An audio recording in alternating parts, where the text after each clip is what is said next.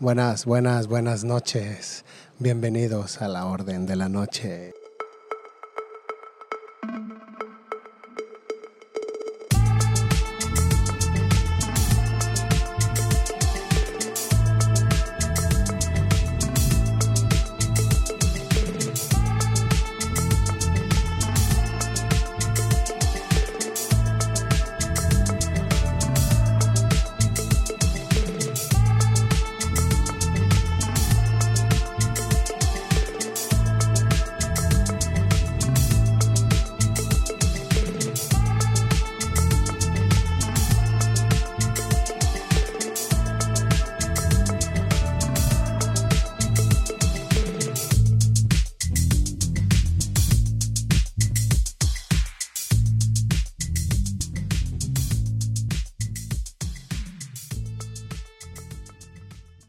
Bienvenidos a la Orden de la Noche, otro capítulo más, Otro Luis. capítulo. Especial. Hola Luis, Un hola Mario. especial. ¿Cómo estás, Normi? ¿Cómo estamos, Normi? Muy bien, aquí en otro ambiente totalmente distinto. La máquina del tiempo nos, Nos trajo a un lugar mágico. a un lugar espacio, mágico, un muy espacio mágico. tiempo, sí, en el espacio-tiempo muy mágico, donde estamos en Santiago. Estamos en Villa Santiago y también agradecer al alcalde David de la Peña y, y a todo su equipo de trabajo que la verdad por las facilidades para estar grabando este, este podcast para todos ustedes, un podcast especial, mágico, Uno especial. lleno de magia Luis esta noche. Claro, vamos a hablar pues ya tradicionalmente de Halloween, de las, del Día de Todos los Santos, Del Día de los del Muertos. Día de los Muertos, del Día de Todas las Almas, tradiciones que se remontan al viejo mundo. Sí, que, que derivan en, en, por ejemplo, esto hermoso que tenemos atrás, el altar, ¿no? Que Así se, ve, es. se ve magnífico lo que prepararon. Hablando un poquito del altar de muertos, es algo muy, muy de México, desde tiempos prehispánicos podemos hablar de, de este De altares, tributo claro. que se le hacían a los muertos. Después con el tiempo, a la llegada de los españoles, pues cambió un poco todo este, esta celebración, se mezcló con, porque combinaba mucho con el tiempo, eh, las civilizaciones antiguas festejaban mucho a los muertos más o menos como no- eh, mediados de noviembre.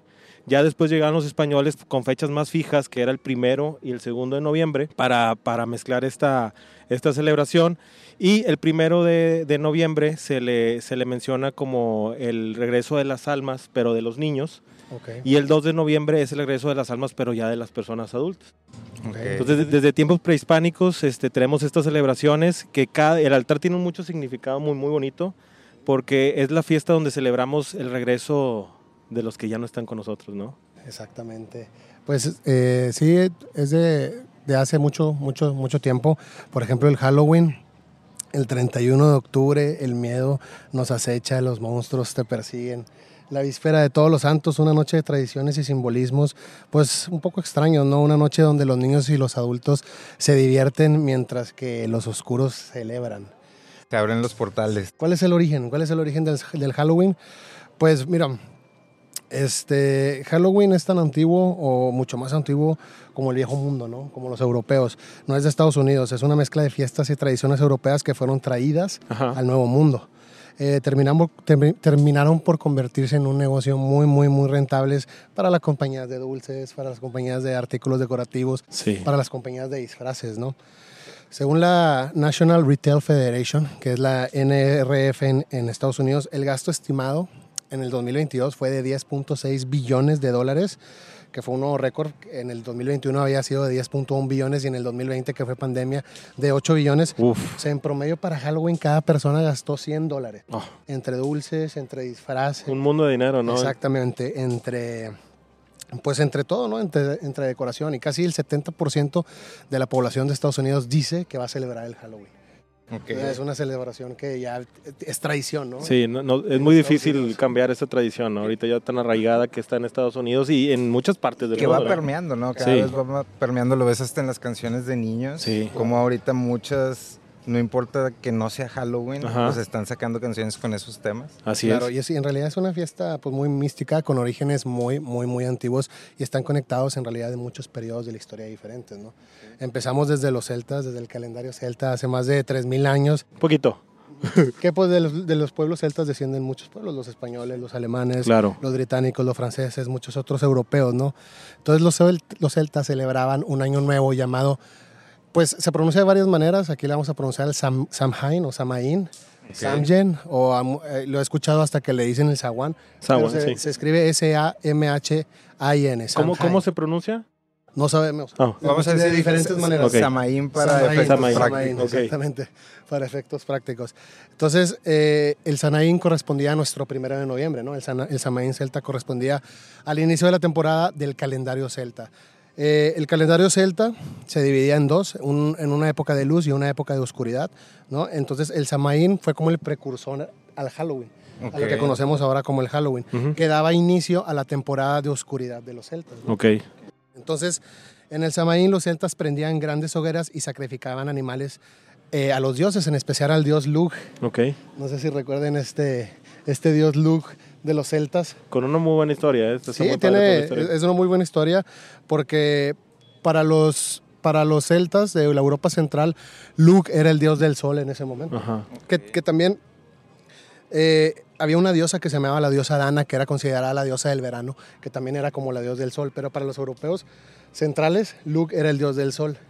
Pero Lug era el dios de casi todo para los celtas, Ok. porque eh, lo, lo llamaban como el maestro de todas las artes y tenía un apodo que era el Samildanach. Ok. Era, en realidad eso, el maestro de todas las artes. Entonces celebraban como que Luke ya, ya se iba. Ok. Ya se iba y ahora iba a empezar todo este, toda esta época de oscuridad ¿no? en el calendario celta. Ok.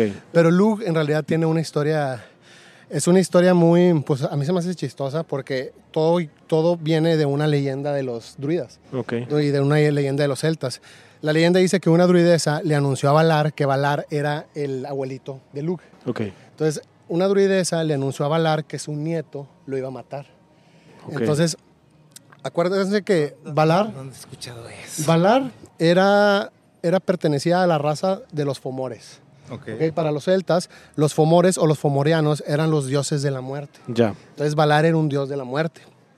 Entonces, era un dios de la oscuridad, era un dios del oculto y de la noche. ¿ok? Ellos tenían diversas, diversas formas, ¿no? Se, verían, se veían de diversas formas. Generalmente estaban como deformes o, o así como mutados, ¿no? Por ejemplo, Valar tenía un ojo en la frente y tenía un ojo atrás. Ok. Y lo peligroso de Valar era el ojo que tenía Claro, atrás. obvio. Porque si abría el ojo de atrás, salía un rayo y te mataba Ok. Siendo un dios del inframundo, ¿no? Un dios, un dios de los fomorianos.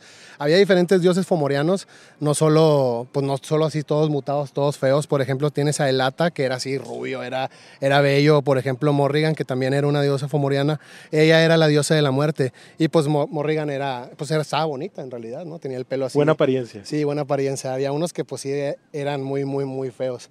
En este caso, Valor, pues sí era feo. Y Valor era el abuelito, fue el abuelito de, de Luke. Pero entonces cuando una diosa druida le dice a una druidesa le dice a Valor que su nieto lo iba a matar, Valor encierra a su hija en una torre de cristal. Ok. Entonces le pone a 12 mujeres de acompañantes y le dice que nunca, su hija nunca puede saber que existen los hombres en la tierra. ¿Por qué? Porque no quiere que tenga hijos, sino quiere que su nieto lo mate. O sea, ¿no? eso, es- eso era más que todo una predicción cuando le avisaron a él. Le avisaron, una, una, sí, una profecía. druidesa le anunció a Valor que su nieto lo iba a matar. Ok. Entonces Valor dijo, no, pues voy a encerrar a mi hija en una torre de cristal. Pura para toda la vida. Y le dijo a unas mujeres, a 12 acompañantes o 12 nodrizas, Ajá. les dijo, nunca, nunca se va a enterar de que existen los hombres. No Órale. puede saber porque no puedo tener nietos porque pues me dijeron que me iban, me iban a matar, ¿no? Wow. Entonces, lo que pasa es que ya, ya cuando en- encerraron a, a- a la hija de Valor, enfrente había una isla. En esta isla había tres hermanos. Ajá. ¿ok? Uno de estos hermanos tenía una vaca. Y esa vaca daba leche impresionante, más que todas las vacas. Entonces todos le tenían envidia. Entonces al momento en que Valor se da cuenta, dice Valor, pues le voy a robar la vaca. Entonces Valor le roba la vaca. ¿Y qué hace este hermano? Este, uno de los tres hermanos al que le robaron la vaca, pues dice, me voy a vengar a Val- de Valor. Va, se viste de mujer, entra a la torre donde estaba La hija. la hija escondida. Encerrada. Se lleva un hada con él, se lleva un hada. El hada hace que las 12 compañeras de, de la chica se duerman, las Ok. 12, las 12 que podríamos decir, las guardianas. Los, Ok. los Sí, se- las 12 guardianas se duerman. Entonces eh, entra el chico, se lleva a la hija de Valor, la embaraza y nacen tres hijos. Al momento en que se da cuenta Valor, pues dice, ya tengo tres nietos, los manda, pues los manda a matar, los manda a un abismo marino. Se los llevan al abismo marino, se cae uno y era Lug. Entonces el hada ve que se cae Lug, lo recoge y se lo lleva con los Danán. Entonces los Danán, que en, en un, en un tiempo fueron los que reinaban Irlanda, lo acogen, le empiezan a enseñar muchísimas cosas, le gusta el rey de Anán como es Lug, entonces hubo unas batallas, hay unas batallas ahí irlandesas muy, muy famosas, son cuatro batallas donde van perdiendo poder, y la última batalla es contra los fomorianos, y eh, Valar mata al, al, al, rey de los Danán, y, y Lug con una resortera le tira una piedra y pues mata a su abuelo, ¿no? Le, le, pega en el ojo de atrás. Bueno, pero Luke pues viene de la historia de los celtas, pero no tiene nada que ver con Halloween, solamente era que, okay. que Luke, que Luke este, pues le, eh, ellos le, le, le, dan una tribu. Un, sí, porque él es como es el, es el, dios de los seis meses de sol. Ajá. Entonces sí, ya, ya que, se que va. cuando se va es donde empieza. Cuando se va época, Luke, ¿no? empieza la Esta época oscura, ¿no? Okay. Y Luke se va el 31 de octubre. En Halloween se va el dios del sol y entra el dios Ya. de la oscuridad para los celtas. Ok. O sea, En esas dos épocas se divide el calendario celta. Porque hay quien dice también que en esas fechas, o sea, por ejemplo, el primero de noviembre es el Día de Todos los Santos. El día, ajá. Y luego es el día de. El 2 de noviembre es el día de, de los que están en el purgatorio, ¿no? Sí, bueno, Pero también dicen que desde el 28 empiezan a llegar las personas que murieron por eh, temas de violencia o de formas traumáticas. Órale, no entonces que se empieza a abrir desde antes, ¿no? Entonces eh, ya los cristianos adoptaron Lemuria como el Día de Todos los Santos, pero recordemos que Lemuria pues era una festividad romana, una de, pagana romana, que en realidad ellos querían calmar a los espíritus porque los espíritus regresaban y les ponían leche en los altares, ¿te acuerdas? Ok, sí, les ponían leche y les daban pan y con eso podían calmar a los espíritus. Qué curioso porque esa misma fecha es la de la aparición de la Virgen de Fátima. ¿El 13 de mayo? El 13 de mayo, que también es de, tiene que ver con profecías, ¿no? Ya. Bueno, en ese día para los romanos pues los muertos regresaban para perseguir a los vivos. Ok, Ok. o sea, no era para convivir con ellos. No, no era para a- convenir. para Digo, convivir. como, como aquí se festeja que los muertos, o sea, los, eh, vienen a, a visitar a, a sus seres queridos y nosotros los, re- los recibimos con ofrendas, ¿no? Y es Sí. todo lo contrario. Bueno, no, es, para- es que, es que es exactamente es- eso lo que pasó. O sea, la iglesia lo convierte, de Lemuria lo convierte al Día de Todos los Santos, ¿no? Entonces lo transforma como, pues es como un, un festival cristiano ahora. Lo al Día de Todos los Santos, en vez de derramar leche en el altar y, y de dejarles pan, pues le recuerdan a todos los santos cristianos que, que murieron ese día. Y tuvo tanto auge que lo cambiaron para el primero de noviembre. Ok. Entonces, al momento que lo cambian al primero de noviembre y lo renombran como All Hallows Day, el Día de Todos los Santos, el Samaín, que era el 31 de octubre, pues empieza a perder fuerza. Ok. Porque ya entra una celebración cristiana el día siguiente. Ok. Entonces le empiezan a quitar fuerza. Entonces, recordemos que el All Hallows Evening es la víspera de todos los santos. Ujú. Es el día anterior al Día de Todos los Santos. O sea, el 31 de octubre se considera All Hallows Evening. Ok. ¿verdad? Que después con el tiempo se fue evolucionando y quedó como Halloween, que es la víspera de todos los santos, que es la víspera al festival cristiano, que eh, renombraron que era un festival pagano romano, que era Lemuria, ¿no? Pero lo fueron adaptando y vieron que era un gran negocio. Claro.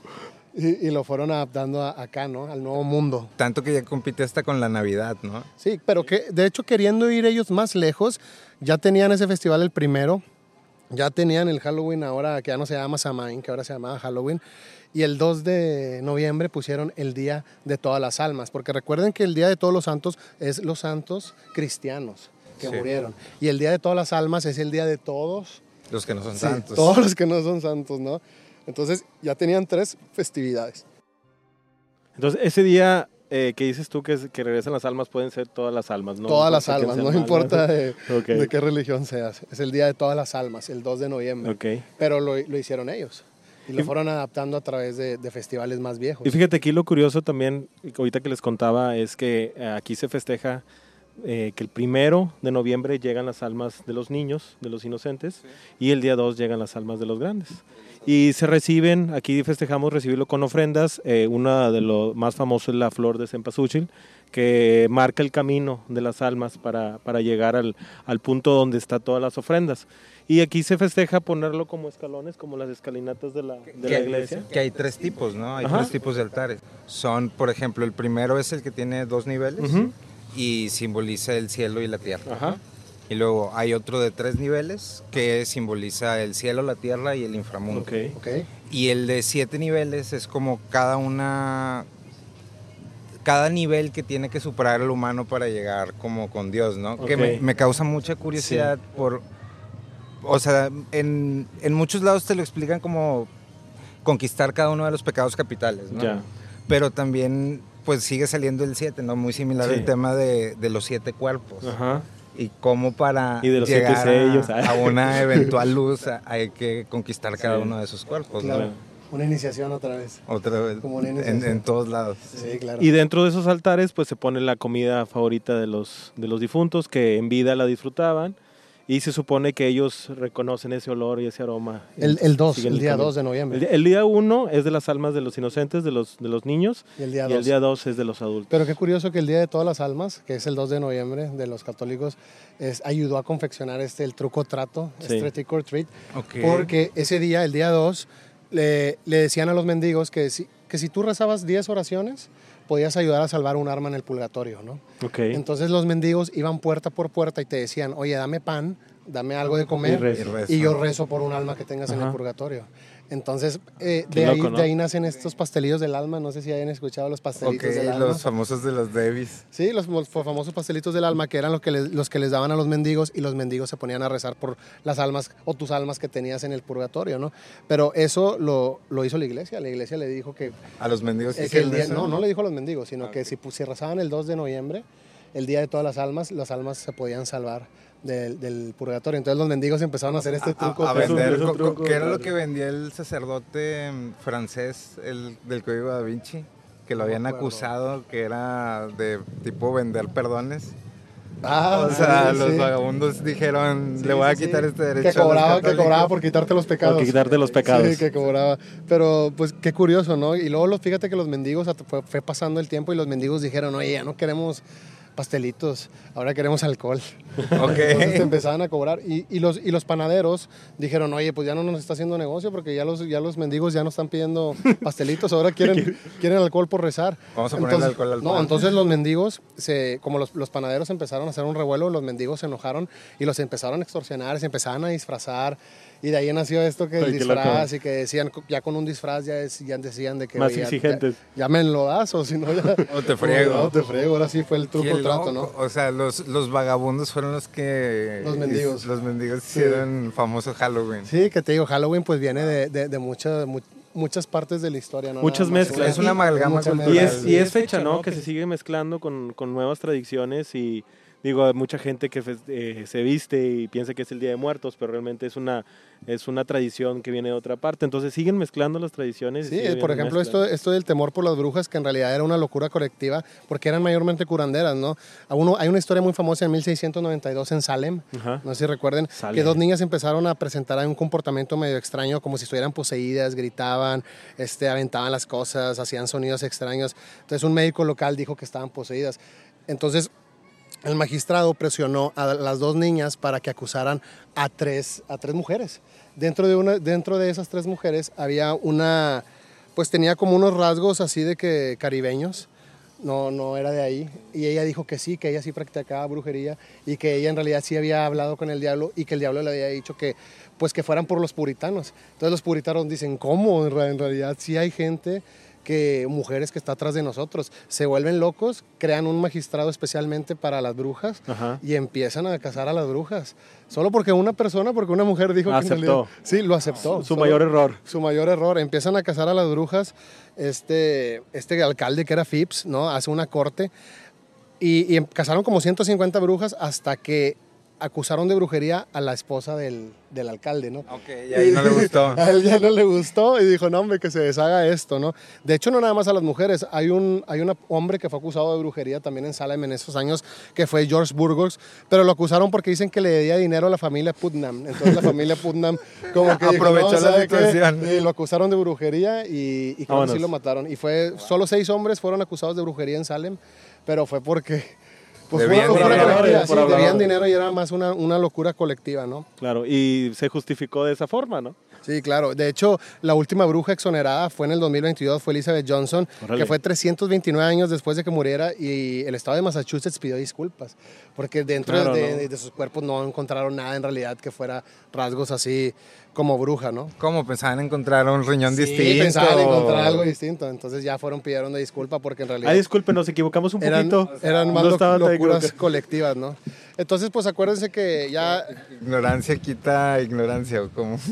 Entonces allá en el siglo XIX, cuando llegan aquí un millón de británicos que emigraron a Estados Unidos, pues se traen consigo las tradiciones, inicia, pues, inicia ya el Halloween en, en, en el siglo XIX de este lado del, del mundo, ¿no?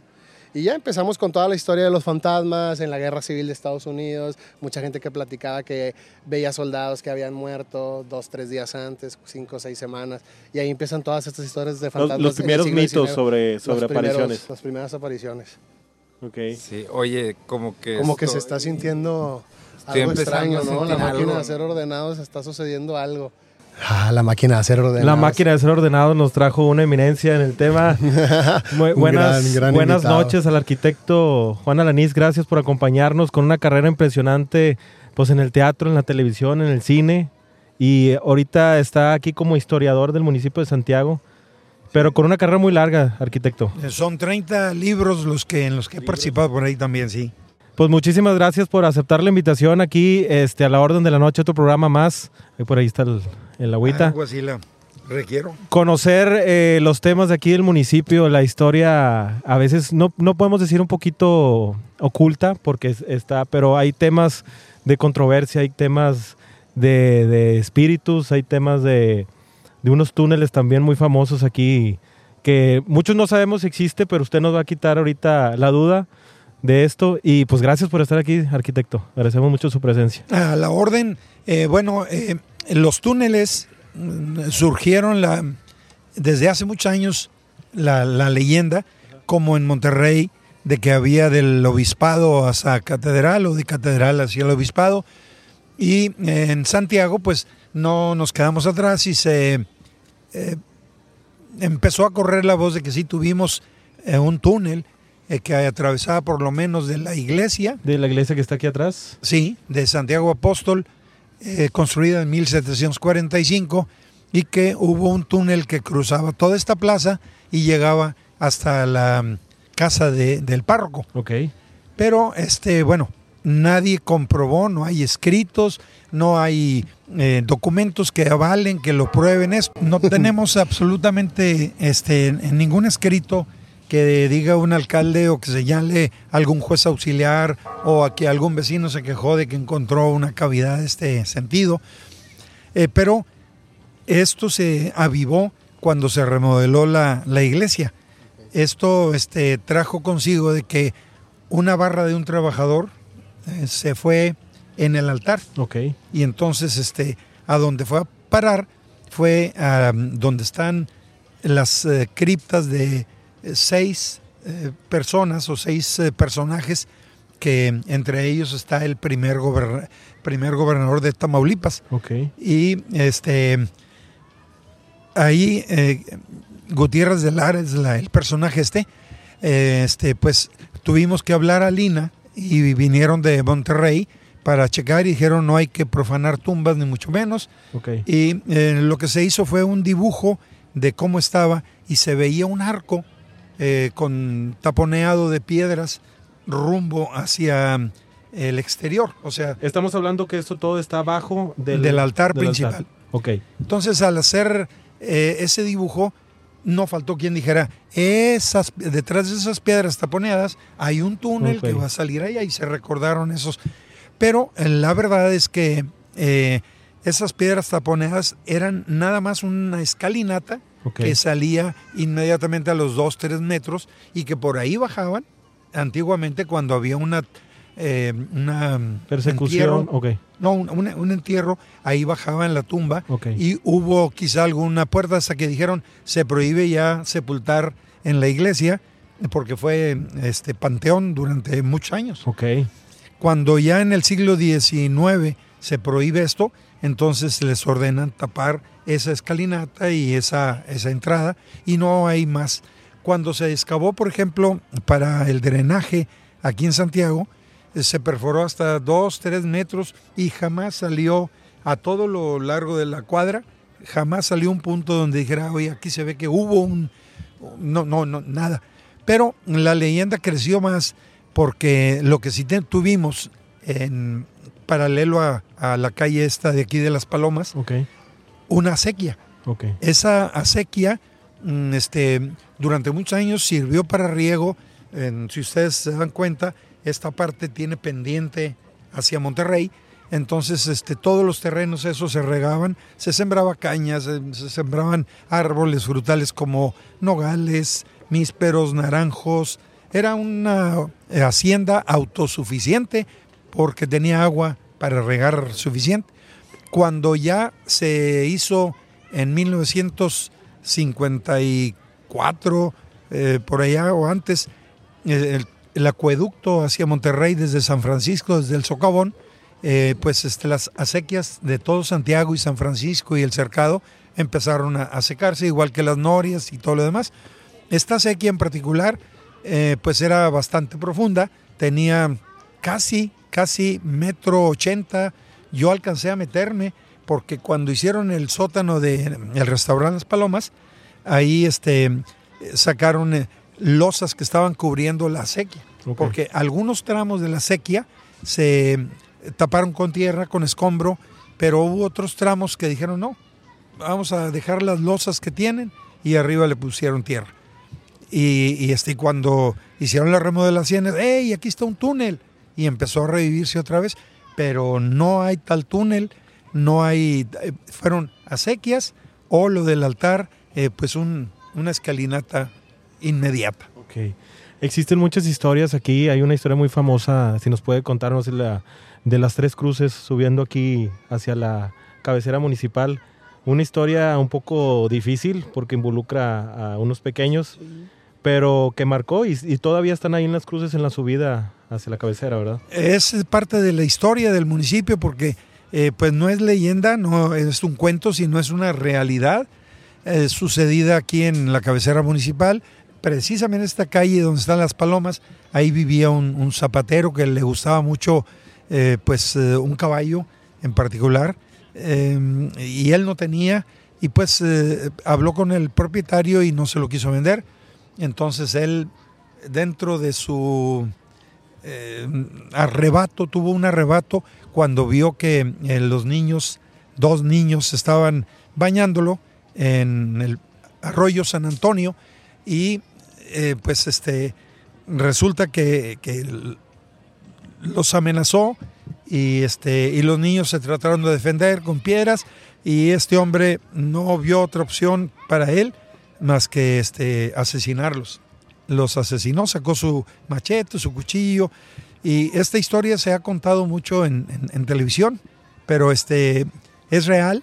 Las, el, el pueblo cuando se enteró de esto y que se había llevado el caballo. Más o menos en qué tiempo pudo haber pasado. Eh, esto me lo contaba Pepín Lastra y em, es a principios del siglo pasado más o menos. Ok.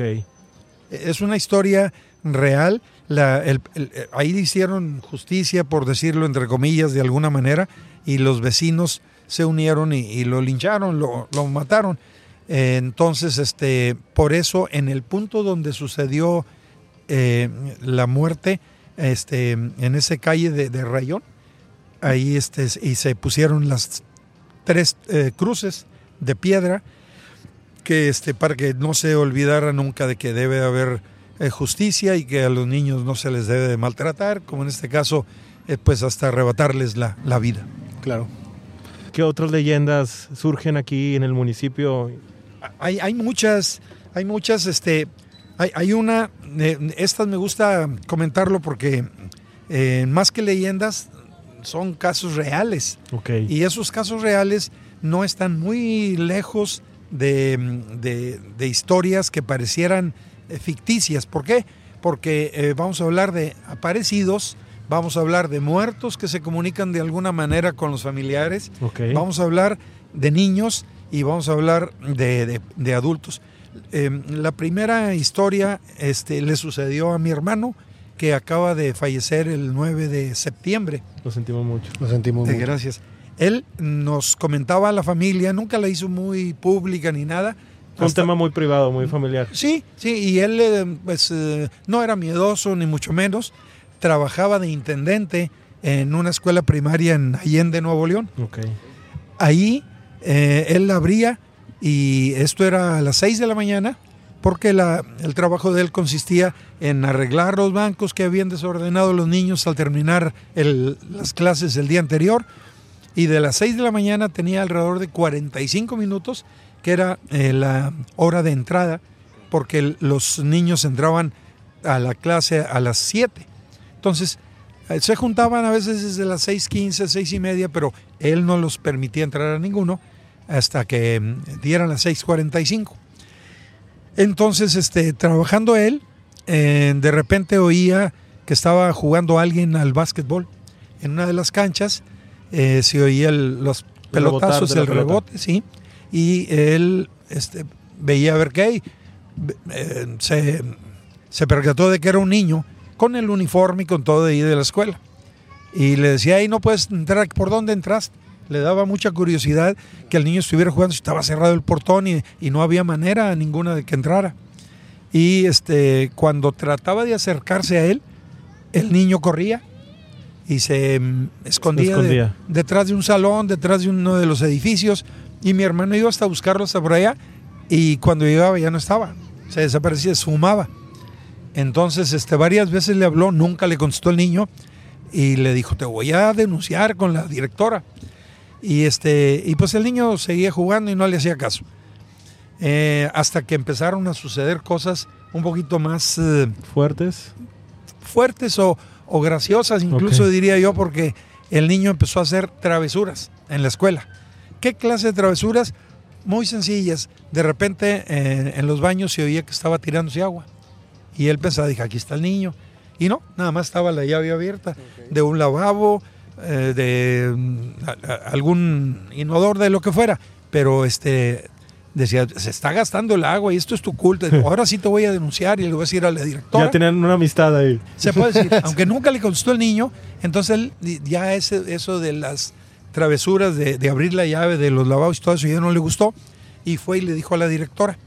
Dijo, ¿qué pasa, José Manuel? Dice, pues que hay un niño que se mete y ya le pregunté que por dónde y él no me responde ni nada. Y pues yo tengo bien cerrado, y yo he checado ahí, pero siempre se mete, ¿cómo lo hace? No sé. ¿Y quién es?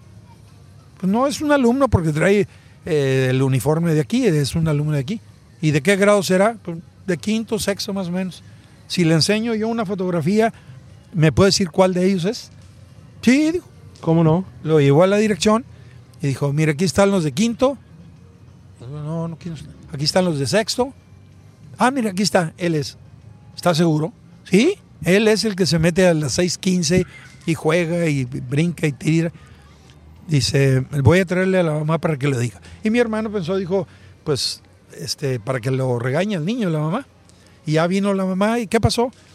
Dice, aquí el señor José Manuel ha visto varias veces a su hijo y lo ha visto ahí jugando en la cancha.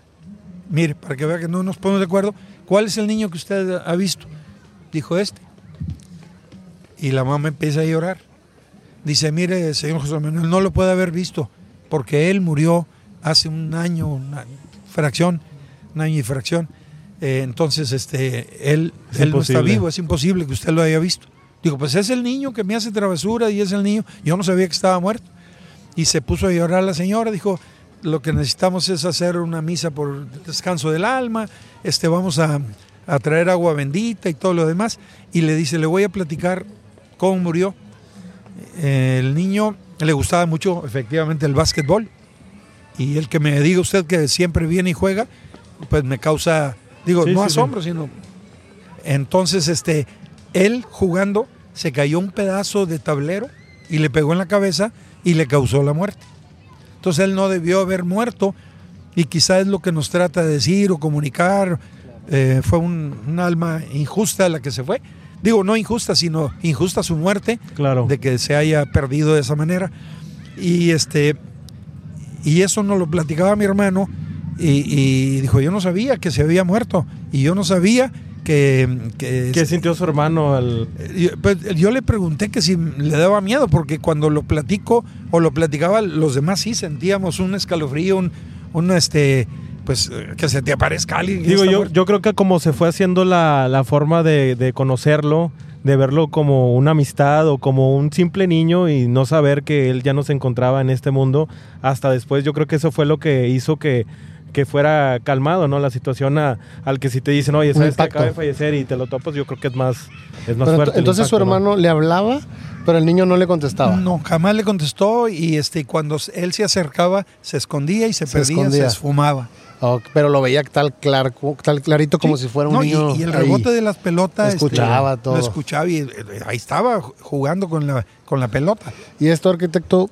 ¿usted qué cree que, a qué cree que se debe? ¿Usted cree en este mundo psíquico ilimitado que existe aparte de lo físico que podemos tocar? ¿Hay más? ¿Hay otro mundo? Sí, yo considero que estos son energías. Energías que de repente duran un poco tiempo, a veces duran mucho tiempo. Con el caso del niño, pues esta energía ya tenía un año de fallecido. Ya como un, alma en pena, que, puede considerarse como un alma en pena. Después de ella no, no lo volvió a ver. Se, hicieron, se hizo una misa a su, a su, a su nombre. Una misa y agua bendita y no sé qué otras cosas. Descansó la... Sí, entonces, arquitecto, cree que son energías que se quedan ahí que se quedan ahí, que pueden durar un rato, pueden vivir para siempre, pueden, bueno, no vivir, sino ¿Qué, están, ¿Qué están haciendo? ¿Existiendo? Divagar. Divagando, vagando, ¿qué están haciendo? Yo siento que eh, tratan de comunicarse de alguna manera. Él trató de decirle algo a su familia y cuando ya se le dijo a su familia, dejó de aparecerse. Ahora, no se le aparecía a todo el mundo. Nadie más lo vio, no, vio, no hay otro, nada más a mi hermano.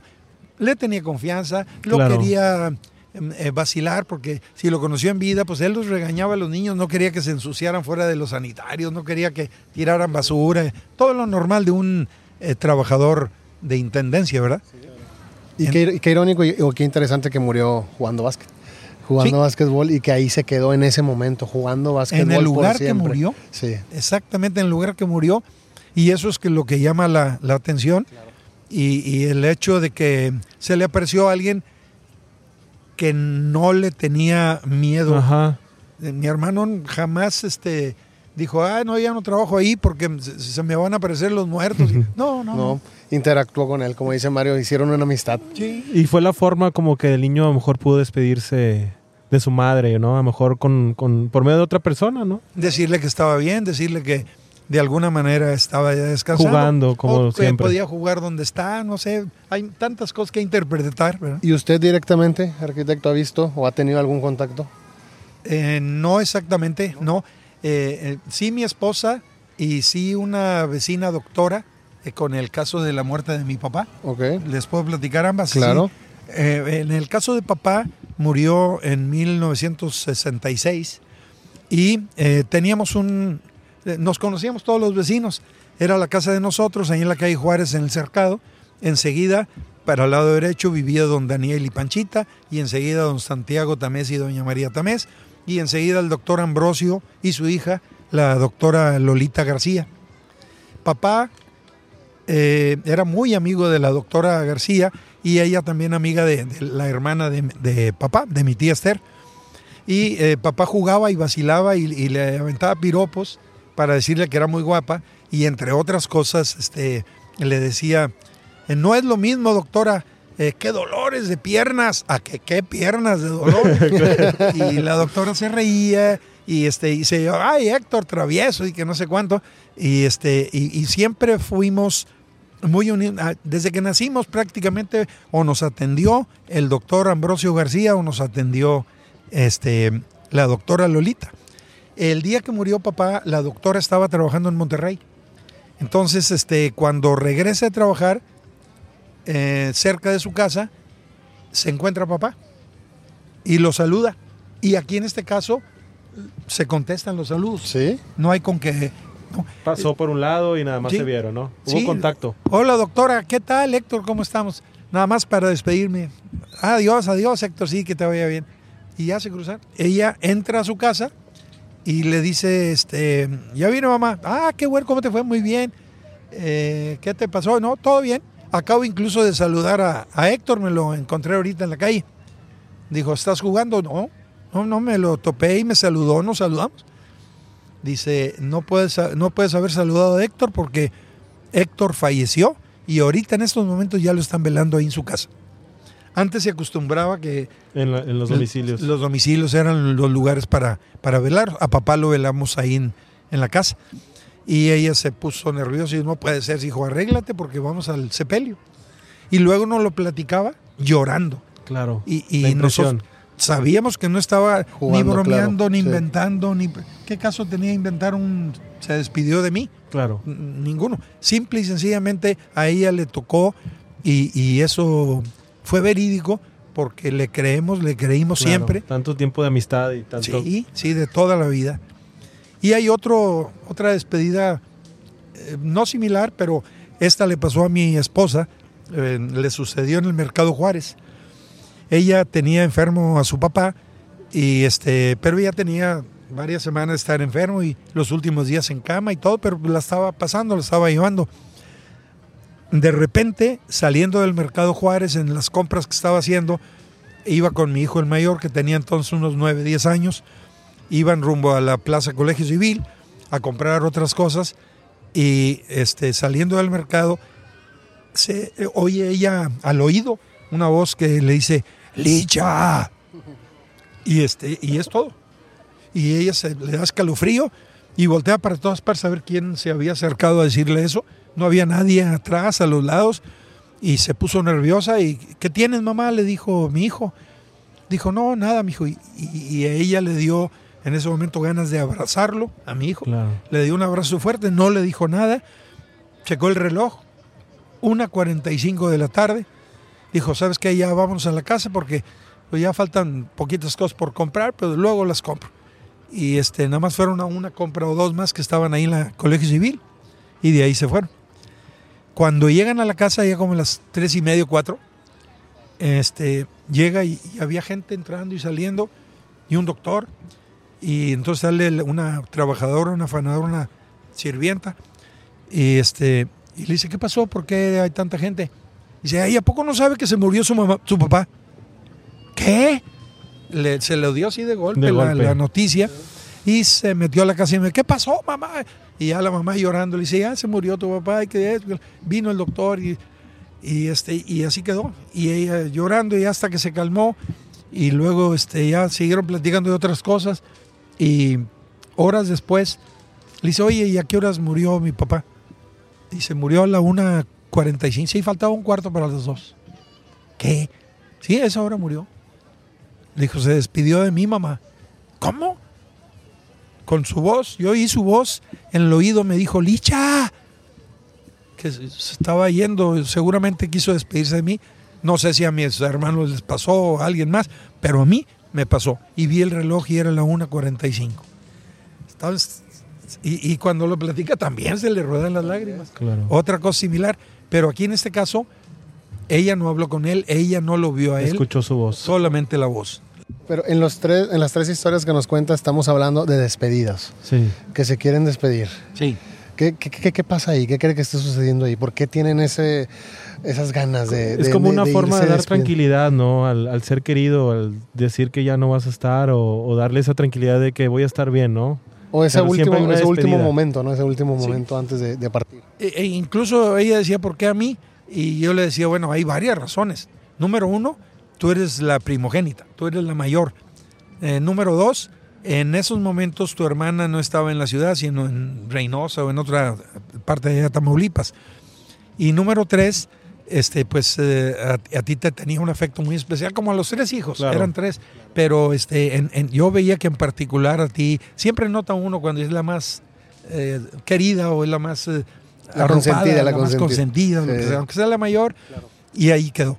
Y, este, y ella lo acepta en, en, todas formas y dice, sí, tienes razón. Y lo que quiso es decirme, ya me voy. O sea, me, se vino a despedir, fue el, el sentimiento de ella. En el caso de papá, Em, fue una presencia física, ¿no? Sí, fue un bueno, no se quiso, nada más la saludó, no, no, no se quiso despedir así de... Quizá cuando, cuando este, estaba ahí todavía su, su energía, le digo yo, eh, a quien se encontró fue ella y se le hizo presente porque no había que ni asustarla ni, ni, ni dejarle, ni tenía un compromiso de que tengo que despedirme porque le doy dinero. No, no, fue simple y sencillamente lo que pensó la vecina, la, la bonita, la de las piernas bonitas, digo yo. Este, adiós, eh, Dolores, y doctora, adiós, doctora. Y, es una despedida sencilla.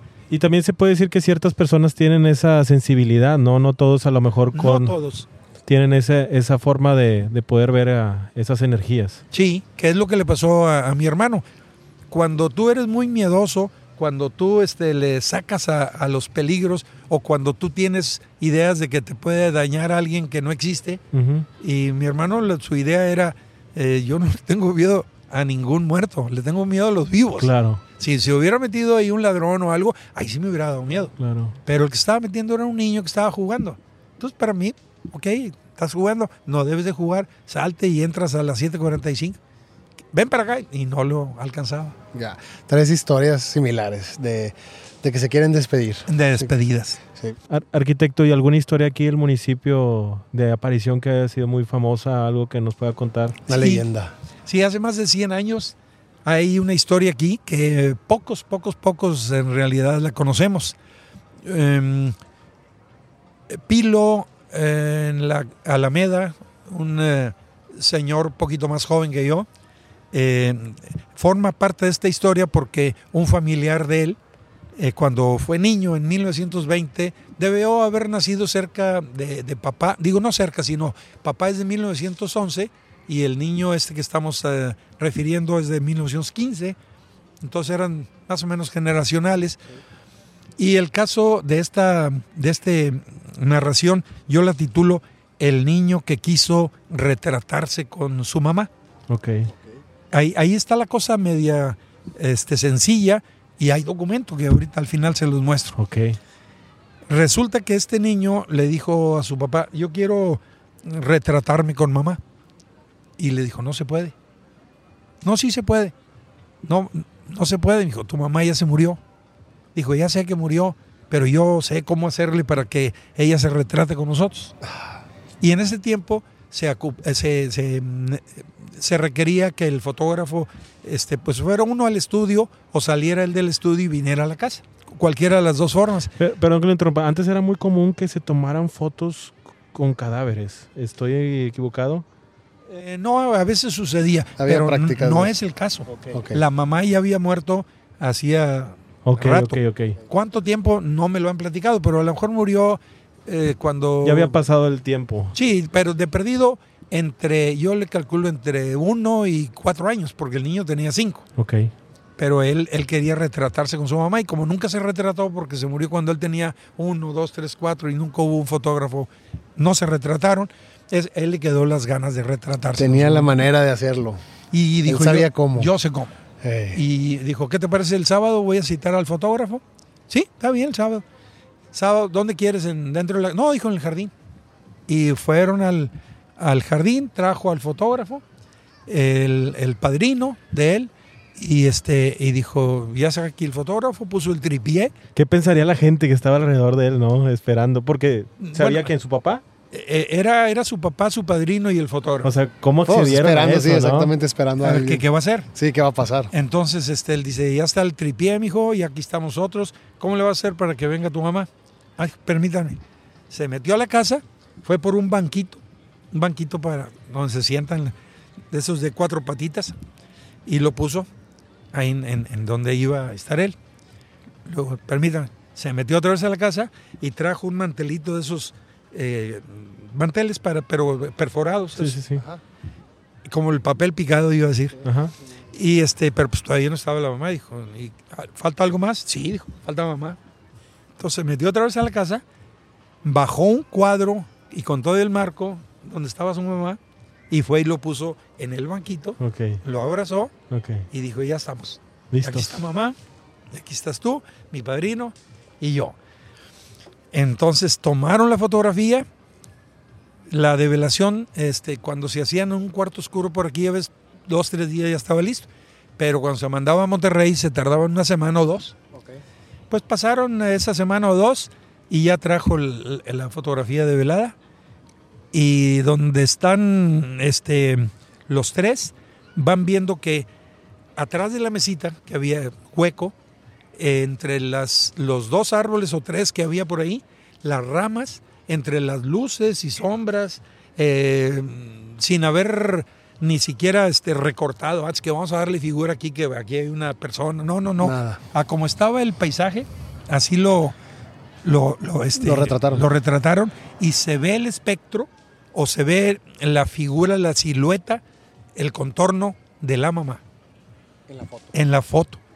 Es algo increíble, se sorprendieron y, este, y a mí me lo platicaron cuando ya era eh, cronista en 1987. Ok. O sea, eh, lo, tenieron, eh, lo tuvieron siempre como un secreto.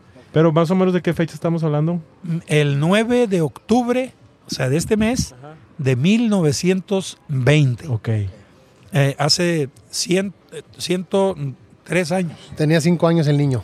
Tenía 5 años. Tenía cinco años. Ya murió, por supuesto. Digo, no por supuesto, sino que Sí, por el paso del tiempo. murió como en los años 40, 50, sobre- pero este, em, el dueño de la fotografía me la regaló. Eh, entonces es un tesoro, Claro. es eh, sepia y, y es para museo. Esta la voy a donar para el museo aquí de, de Santiago. Perfecto. Eh, Para que la gente venga y la pueda ver y apreciar.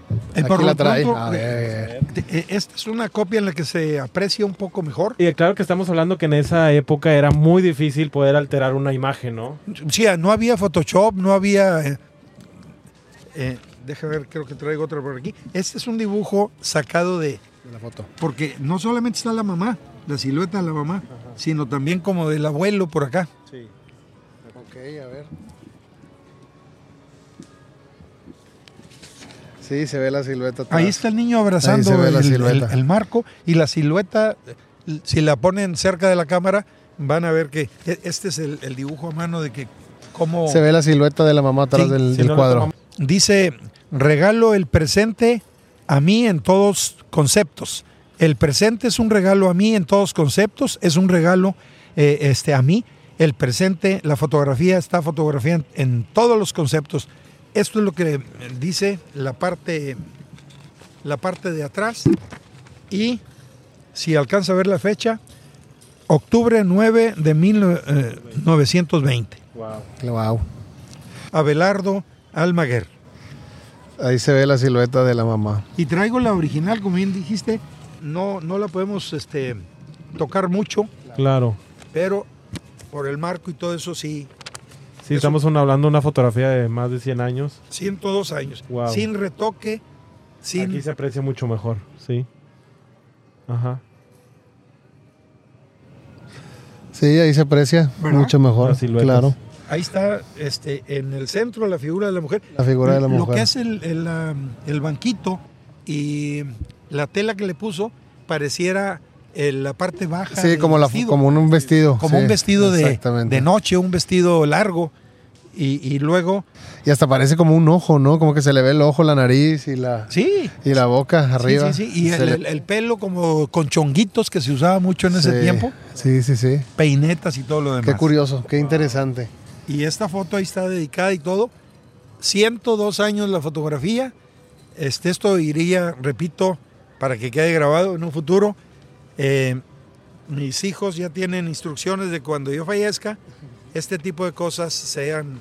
Pues son sean para- invaluables, ¿no? Son, son tesoros de la historia de- del municipio que pues quedan plasmadas para toda la vida, ¿no? Y qué padre que las pueda compartir para que toda la gente que nos dé todos los ordenados, cuando vengan al municipio de Santiago, este, se está formando, bueno, aquí está, hay un museo, ¿cómo? Sí, lo que es la presidencia en la mera esquina, en el segundo piso, ahí en frente de Palomas y frente de la iglesia, en la esquina de la presidencia, en el segundo piso, ahí está el Museo de Historia de, eh, Santiago, Nuevo León. Hay eh, algunas cosas que me tocó donar, como puntas de flecha, Wow. pedernales, puntas de lanza, eh, un tallador, monedas, billetes. Wow. Eh, todo esto fue un, un deshacerme en, en- en especie de comodato. Este, Pedazos de historia. sí, Sí. sí, sí, sí, que eh, está, mientras el museo exista, está donado. Si un día se, alguien lo cancelara, se debe de devolver esto a un servidor, si todavía vivo, y si no a los descendientes. Claro. Son tesoros invaluables, lo podemos decir, ¿no? Con mucha historia. Arquitecto, Arquitecto, y pues más invaluable las historias que tiene, tantos recuerdos, tantas memorias. Ahorita que estaban platicando de los túneles de aquí de la, de la Catedral de Santiago y la del Obispado, ajá. me recuerda mucho la historia de, de Saunier, de Jacques Saunier, allá Bernard Saunier de los franceses, que también encontraron abajo de los altares túneles que pertenecían de estos descendientes de los merovingios que dicen pues que son el linaje real de Jesucristo, ¿no? Que ellos descendieron de Jesucristo. Usted como historiador y arquitecto, ¿Conoce alguna historia de Santiago, de la fundación de la catedral, o de dónde venimos? ¿De dónde sabemos que venimos de los europeos, los españoles y los portugueses que venían huyendo de la Inquisición, llegaron aquí. Hay cierta comunidad de judíos sefardíes también en el, norte del estado, pero venimos de algún linaje. ¿Hay algún linaje aquí en Santiago, algún linaje real que sepa usted? Eh, bueno, en realidad la mayoría de los eh, eh, de los santiaguenses, sobre todo que tenemos apellidos Rodríguez, Alanís, Tamés, Cavazos, eh, prácticamente los, más arraigados, todos tienen una liga tarde o temprano con eh, Alberto del Canto.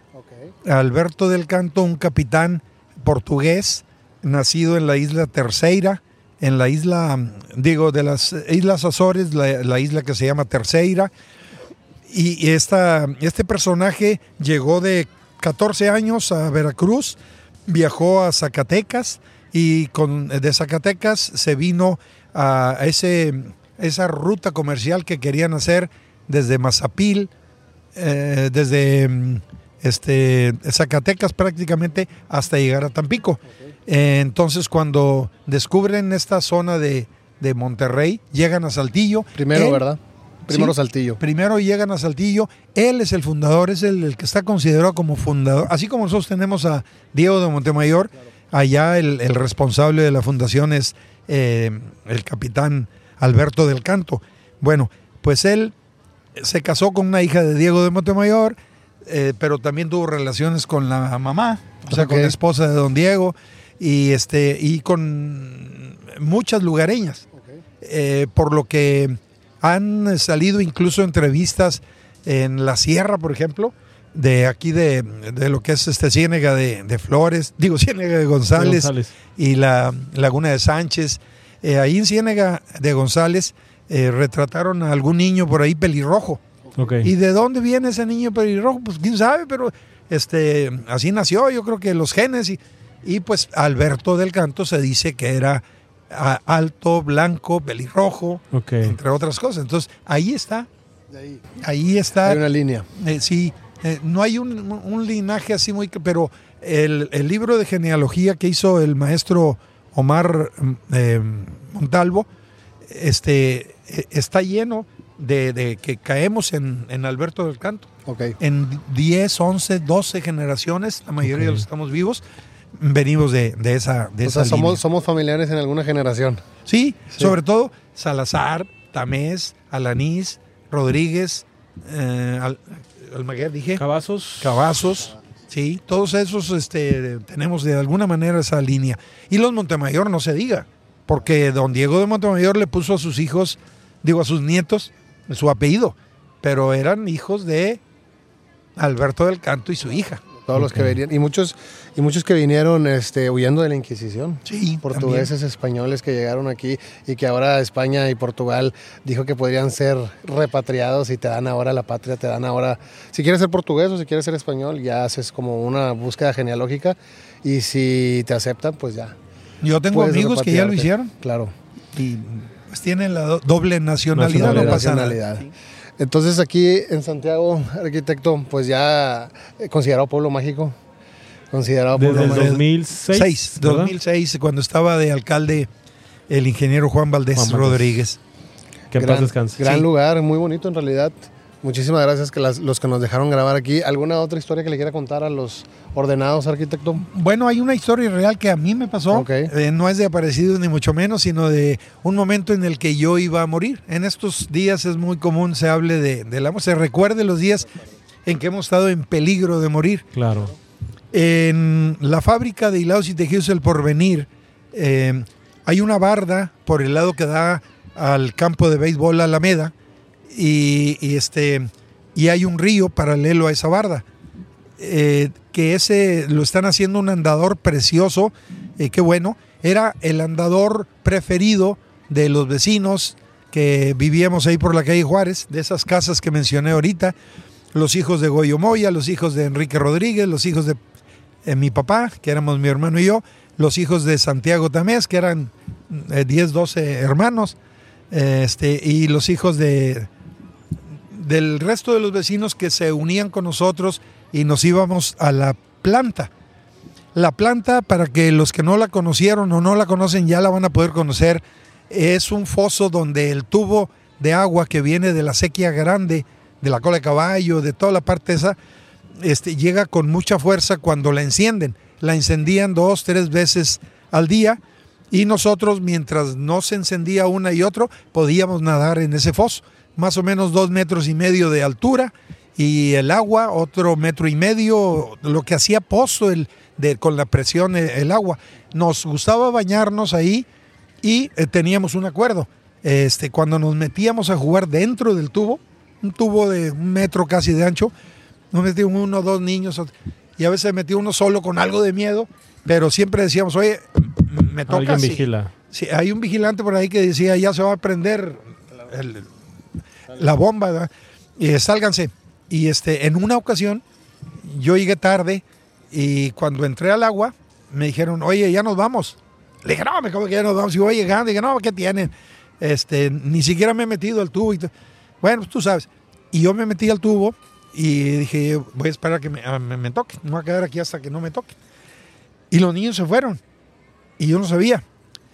Y entonces, este, de repente yo estoy esperando y estos ya no me tocaron. Pues están jugando conmigo, están vacilando, creen que yo voy a tener miedo. Pues no, no tengo miedo. Y de repente se oye a lo lejos del tubo que alguien le está pegando con algo. O sea, con, un desarmador con un martillo, con algo, pero se oía el toquido muy lejos, no como el toquido de las manos, así que lo oías en tu oreja.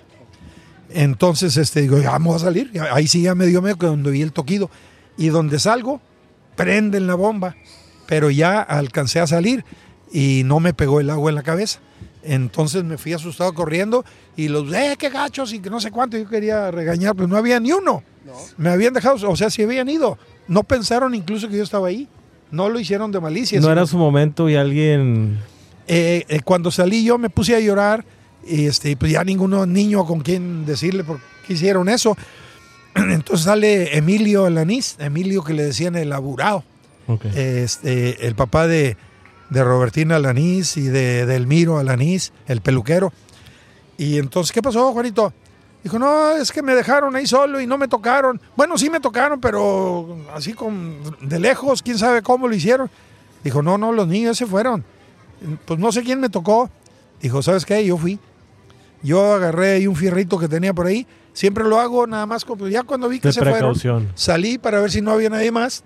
Como no había nada más, me sormé en el charco, no estaba nadie. Entonces vine y antes de bajar la palanca, le toco ahí con, con esa varillita que tenía por ahí. Este, le dije, pues me salvó la suerte. Usted es un ángel, le dije, es un ángel de la guarda. Y este dice, pues ponte abusado, ponte cuidado porque la otra no la cuentas. Pudieron haber pasado tantas cosas. Sí. sí, sí, ahí pude haber muerto. Sí, pude haber cambiado la historia totalmente. Totalmente. No estuviera contando ahorita No estaríamos aquí historias. Con, tantas historias, arquitecto. Muchísimas arquitecto, gracias. muchísimas gracias por estar con nosotros. Fue un poquito este, de disfrutarlo, pero sabemos que va a volver a estar con nosotros en, otro, en otra emisión, otro programa más de seguir contando estas grandes historias. Ah, la máquina de hacer ordenados nos trae puras sorpresas, puras celebridades. Sigue haciendo magia esta, esta máquina de ordenados. Muchísimas gracias. Queremos agradecer al profe Enrique que se encuentra aquí, Enrique Rodríguez. profe Enrique Rodríguez. docente mucho tiempo, profesor, y ahorita eh, con algo que le apasiona y que es la actuación lo sigue explotando en, grandes obras, en el cine, en, cortometrajes. En, qué más, profe? ¿Qué más está haciendo? ¿Cómo está? Eh, bueno, eh, soy demasiado inquieto, no me puedo quedar en un solo lugar. Eh, chistosamente estamos en Santiago y en Santiago todo en Santiago toda la gente me conoce como profesor. Sí, aquí preguntas por el actor y te dicen Juan Alanís, pero este no mm, eh, fueron 34 años de maestro aquí, entonces muchas generaciones que pasaron por mis manos. Eh, de hecho, la Plaza de Santiago para mí es toda una eh, proeza ver tanta gente porque a mí me tocó noviar aquí. Mi novia es de aquí, de Villa de Santiago. Pero cuando yo era chavo, esto era una plaza fantasma, era un pueblo totalmente abandonado. Este, que decías tú, pues no se asoman ni los murciélagos, mejor vámonos de aquí. Este, pero eh, el, el gusto por actuar va a la par. O sea, prácticamente al tiempo que empecé como docente, empecé también como actor.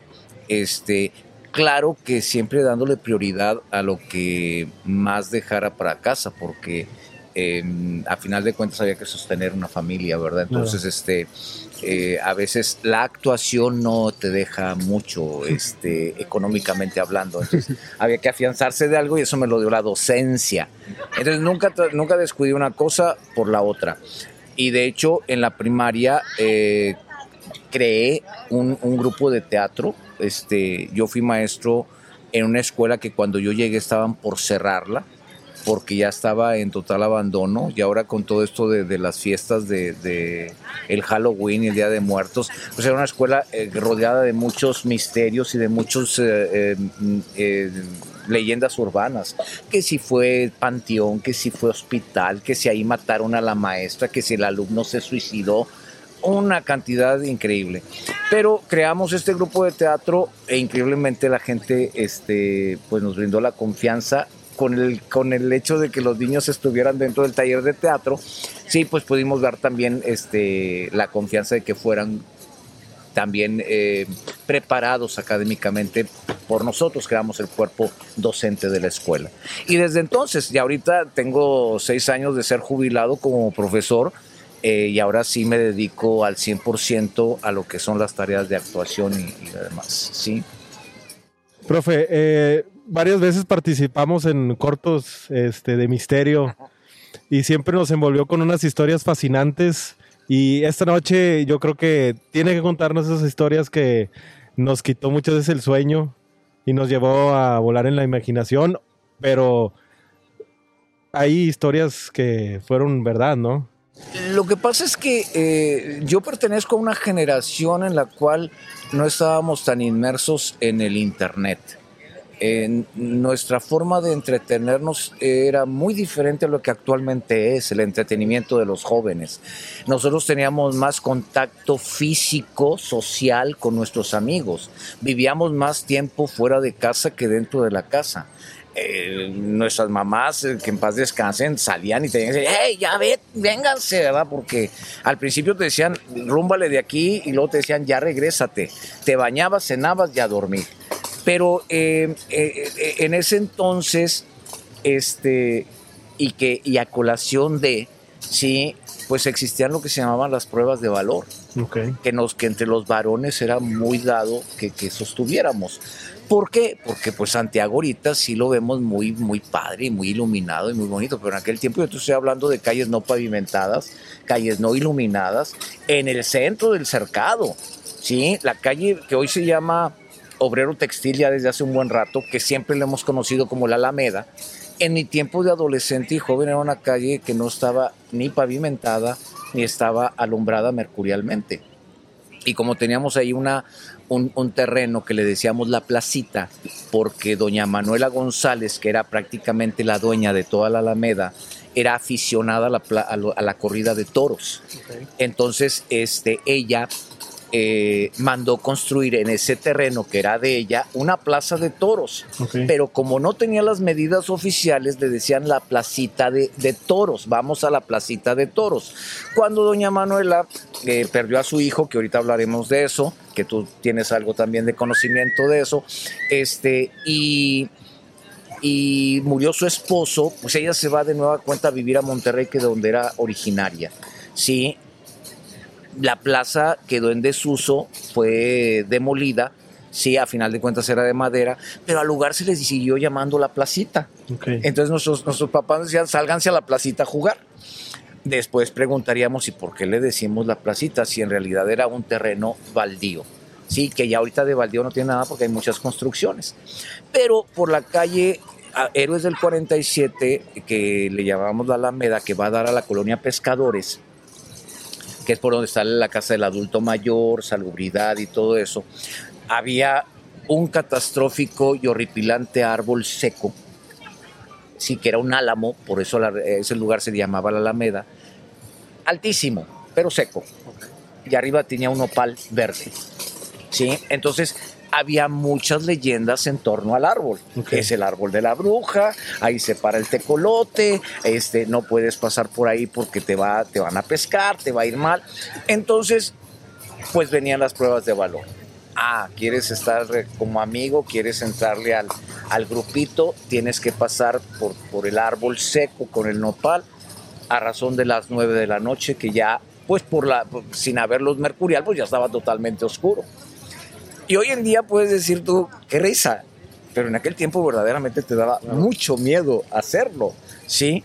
y yo de pronto veo las películas de, terror y cómo la cámara va manejando esa, ese, eh, el, transcurso, eh, el trayecto del supuesto protagonista, cómo se va acercando y me, me, remite inmediatamente a cómo ibas caminando y veías cómo el árbol iba apareciendo y con ramas retorcidas, Sí, con paisle colgando. O sea, sí había un temor hacia el árbol. Definitivamente, pero solo por las noches. en, el día tú ibas y veías el árbol y decías, qué chistoso el, el Siempre es en la noche. Sí, pero en la noche... Cambia completamente todo. en el día no pasa nada, en el día, sí, aparecete, ¿no? Aquí, aquí te espero, pero en la noche... Y después que crecías, crecías un poquito más, que dejabas de ser niño y que pasabas a la adolescencia o a la juventud, el, el, el torreón de San Francisco, ¿sí? Yo tengo un, canal de YouTube que se llama Pueblerino Blog, que es donde he, tratado de mostrar un poco lo que es el municipio fuera del casco histórico, porque mucha gente nada más dice que es el casco histórico y nada más, dices tú, no, Santiago tiene más. Tiene muchos lugares para hacer senderismo, tiene muchos lugares tradicionales, tiene muchos lugares con mucha leyenda y cultura. Y yo me fui al Torreón, sí, y, y dije yo, este, muchas, mucho tiempo eh, existió la leyenda urbana de que en ese torreón se había filmado la película Hasta el viento tiene miedo, ¿sí? Entonces, eh, obviamente, iban y te dejaban ahí, sí, los amigos en el carro. Para medir el valor. Y decías, tienes que cruzarle, compadre ay, cañón, dices tú. Y entonces en, el clip que hice precisamente ahí dije, porque no es lo mismo y estoy grabando en el día, digo, no es lo mismo grabar a esta hora, estar aquí a esta hora. Claro. Y me, ahí corté, me vine, fui a medianoche y dije, ¿qué estar a esta hora? Sí, sí, Con, todo oscuro. Todo cambia. Todo, todo cambia. Todavía se me pongo, eh, se me eriza la piel, porque todo, todo, todo cambia. Pero ¿qué es lo que hace tan, tan fuerte la noche que uno pues le empiecen a llegar todos estos sentimientos y emociones que miedo, dudas. Yo creo que cosas. definitivamente la imaginación tiene muchísimo que ver. La, imaginación generada por las historias contadas, porque eh, también soy de esa generación donde en esa placita hacíamos nuestra lumbrita, por decir nuestra fogata, y nos poníamos todo alrededor sentados en la tierra, ¿sí? Y te toca a ti y ese día alguien tenía que inventar una historia. La historia tenía que ser de miedo, si no, no tenía chiste. No tenía valor. No tenía valor absoluto. ¿sí? Aspectos reales que nos llegaron a suceder, sí. A finales de los 70, principios de los 90 nos llegó el remanente de un ciclón, de un huracán, que tumbó el puente que da acceso de la calle Juárez a la General Treviño en, ese, en ese puente termina el cercado y empieza San Javier. Si tú vas ahorita, notarás que de un lado hay una barda y del otro lado es una malla, pues porque el puente se, destruyó, se derrumbó con, con el exceso de agua que hubo, porque fue una cantidad impresionante de agua. Y las piedras eh, que, que, sacaron de ahí fueron colocadas precisamente en lo que ahorita es un establecimiento de ropa, sí, que está ahí en la esquina, y había un álamo. Qué pena, no sé decir si el álamo todavía está o no. ¿En la mera esquina? Sí. En la mera esquina y ahí estaba la piedrotota colocada. Tema a tratar de miedo, ¿sí? Entonces, este, ahorita nos da risa porque ya todos somos sesentones, ¿sí? Entonces, este, pero en aquel tiempo teníamos 18, 17, no pasábamos de 20 años. Tema, hablar de brujas, ¿sí? Pero hablar en serio, no era, no era no era cualquier cosa. Oye, ¿te has fijado que cuando alguien se va a morir, arriba de la casa están las urracas dando vuelta y dices tú, ah, esto ya es presagio? bien centrados en la placa. Oye, sí, pero tú eh, sabes de, cuando se aparecen las, las brujas. Sí, porque lo primero que escuchas es el chiflido. Sí, el chiflido te avisa que ahí viene y luego lo ves y es espantosa y estábamos con todo ese rollo, te voy a decir que ya cerca de las once y media de la noche, cuando los oficiales de policía ya pasaban y te decían, hey, a su casa, es muy tarde para... Y nosotros rebeldes, a final de cuentas, generación del 60, sí, decías tú, ¿por qué? Si no estoy haciendo nada, o sea, no me puede decir que me vaya a mi casa. Todos vivíamos a más lejano cuadra, cuadra y media, dos cuadras el que mucho más lejano vivía de ese punto. Estamos con ese tema cuando de repente se nos paralizó hasta el alma porque es verídico, no lo estoy inventando. El chiflido a toda la extensión y a todo volumen. Nos quedamos. El chiflido del que estaban hablando que era antes de que llegaran las brujas. El ese chiflido, yo no sé chiflar, pero. Sí, sí, sí. Y nos quedamos todos impávidos. ¿Sí? De pronto, entre las casas que todavía están ahí, ¿sí? Se empezó a escuchar un. ¿Como un aleteo? Como un aleteo fuerte. Sí. Y todos nos petrificados totalmente. Y de pronto, pues sentados, nosotros quedamos frente a esas casas. ¿Sí? sale volando un animal que en mi vida lo he vuelto a ver. Yo creo que del tronco cada ala muy bien podía medir un metro y algo. Cada ala. El tronco, cuello largo, cabeza pelona, la cola larga. ¿Como un cóndor o qué? como un supilote de esos, como una aura, ¿sí? Que eso, sí. Eh, después dirías tú como un cóndor, pues, pero ¿qué, hace, qué haría un cóndor? No, aquí no hay. Y, a, esas horas de la noche. Por lo general, dices tú, todos este, ya están resguardados, o sea, solo las lechuzas se están poniendo gorro a esa, hora de la noche. Brujas. Y cruzó por encima de nosotros y nosotros viendo el transcurso. Cuando se pierden las casas cruzando la calle, volteamos, nos vimos, no dijimos nada. Esa taza te rompió. Todos pero despavoridos corrimos. Nada más se vio el polvo, el, Y de hecho hay una historia muy famosa aquí en Santiago sobre el hombre pájaro. Pero bueno, antes, antes, de que nos vayamos a eso, entonces ustedes, ustedes sí tenían esta creencia de las lechuzas como brujas.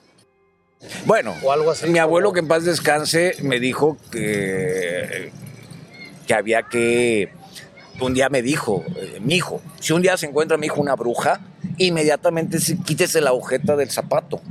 Sí, que ahorita estaría cañón porque hay muchos zapatos no, no, tienen, no tienen cintas.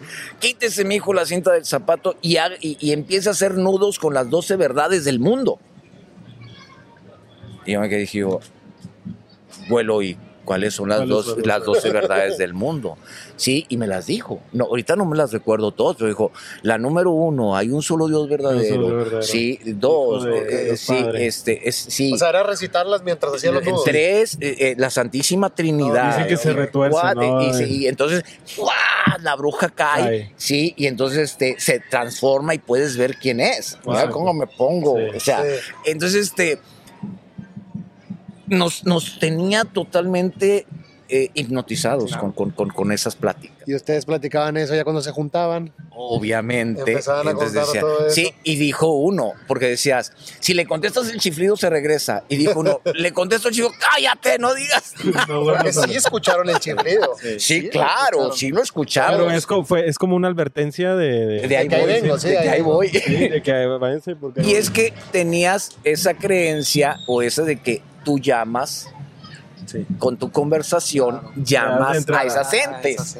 Sí, entonces este, oye, teníamos rato de estarle dando vuelo al hilacha que si cuando se murió tu abuelito y cuando se murió tu abuelito y el nombre estaban todo el sopileterío arriba de la casa y le dije yo a mamá, mira mamá, ¿cómo está arriba de esta casa? Ay, Dios santo, se irá a morir ahí y no pasaban dos días sin que se muriera el de la casa y estábamos, pero, pero eran conversaciones no triviales, o sea, eran conversaciones profundas donde todos estábamos, pero totalmente, por eso nuestra reacción, por eso de pronto, sí, nos quedábamos todos totalmente congelados porque pasó. lo que menos imaginamos es que nos fuera a suceder, o sea, sí, porque a pesar de todo, tú te quedas con ese pequeño toque de ingenuidad diciendo, no es cierto. O sea, no sucede nada, no aparece nada. Sí, claro. Y, pero qué, curioso que, pues, en muchas eh, generaciones todas tienen estas maneras de espantar a las brujas, ¿no? O de que se vayan de cierta manera y se va pasando de generación en generación dependiendo del sector o dependiendo del lugar en donde uno va creciendo. Definitivamente creo que hoy en día eh, se ha perdido ya mucho. Ahorita lo platicaba con el maestro Juan.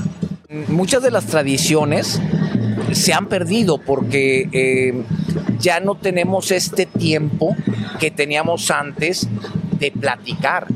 Antes se iba la luz y mi padre, que en paz descanse, prendía el quinqué y todos alrededor de la mesa y a escuchar historias. Claro. Historias de cuando él era niño y contaba unas bárbaras, o sea, porque donde decía el maestro Juan ahí de, la planta Dolores, que el río se llama Dolores, sí, este, mi abuelo, mi abuelo que en paz descanse tenía un caballo y ahí lo amarraba.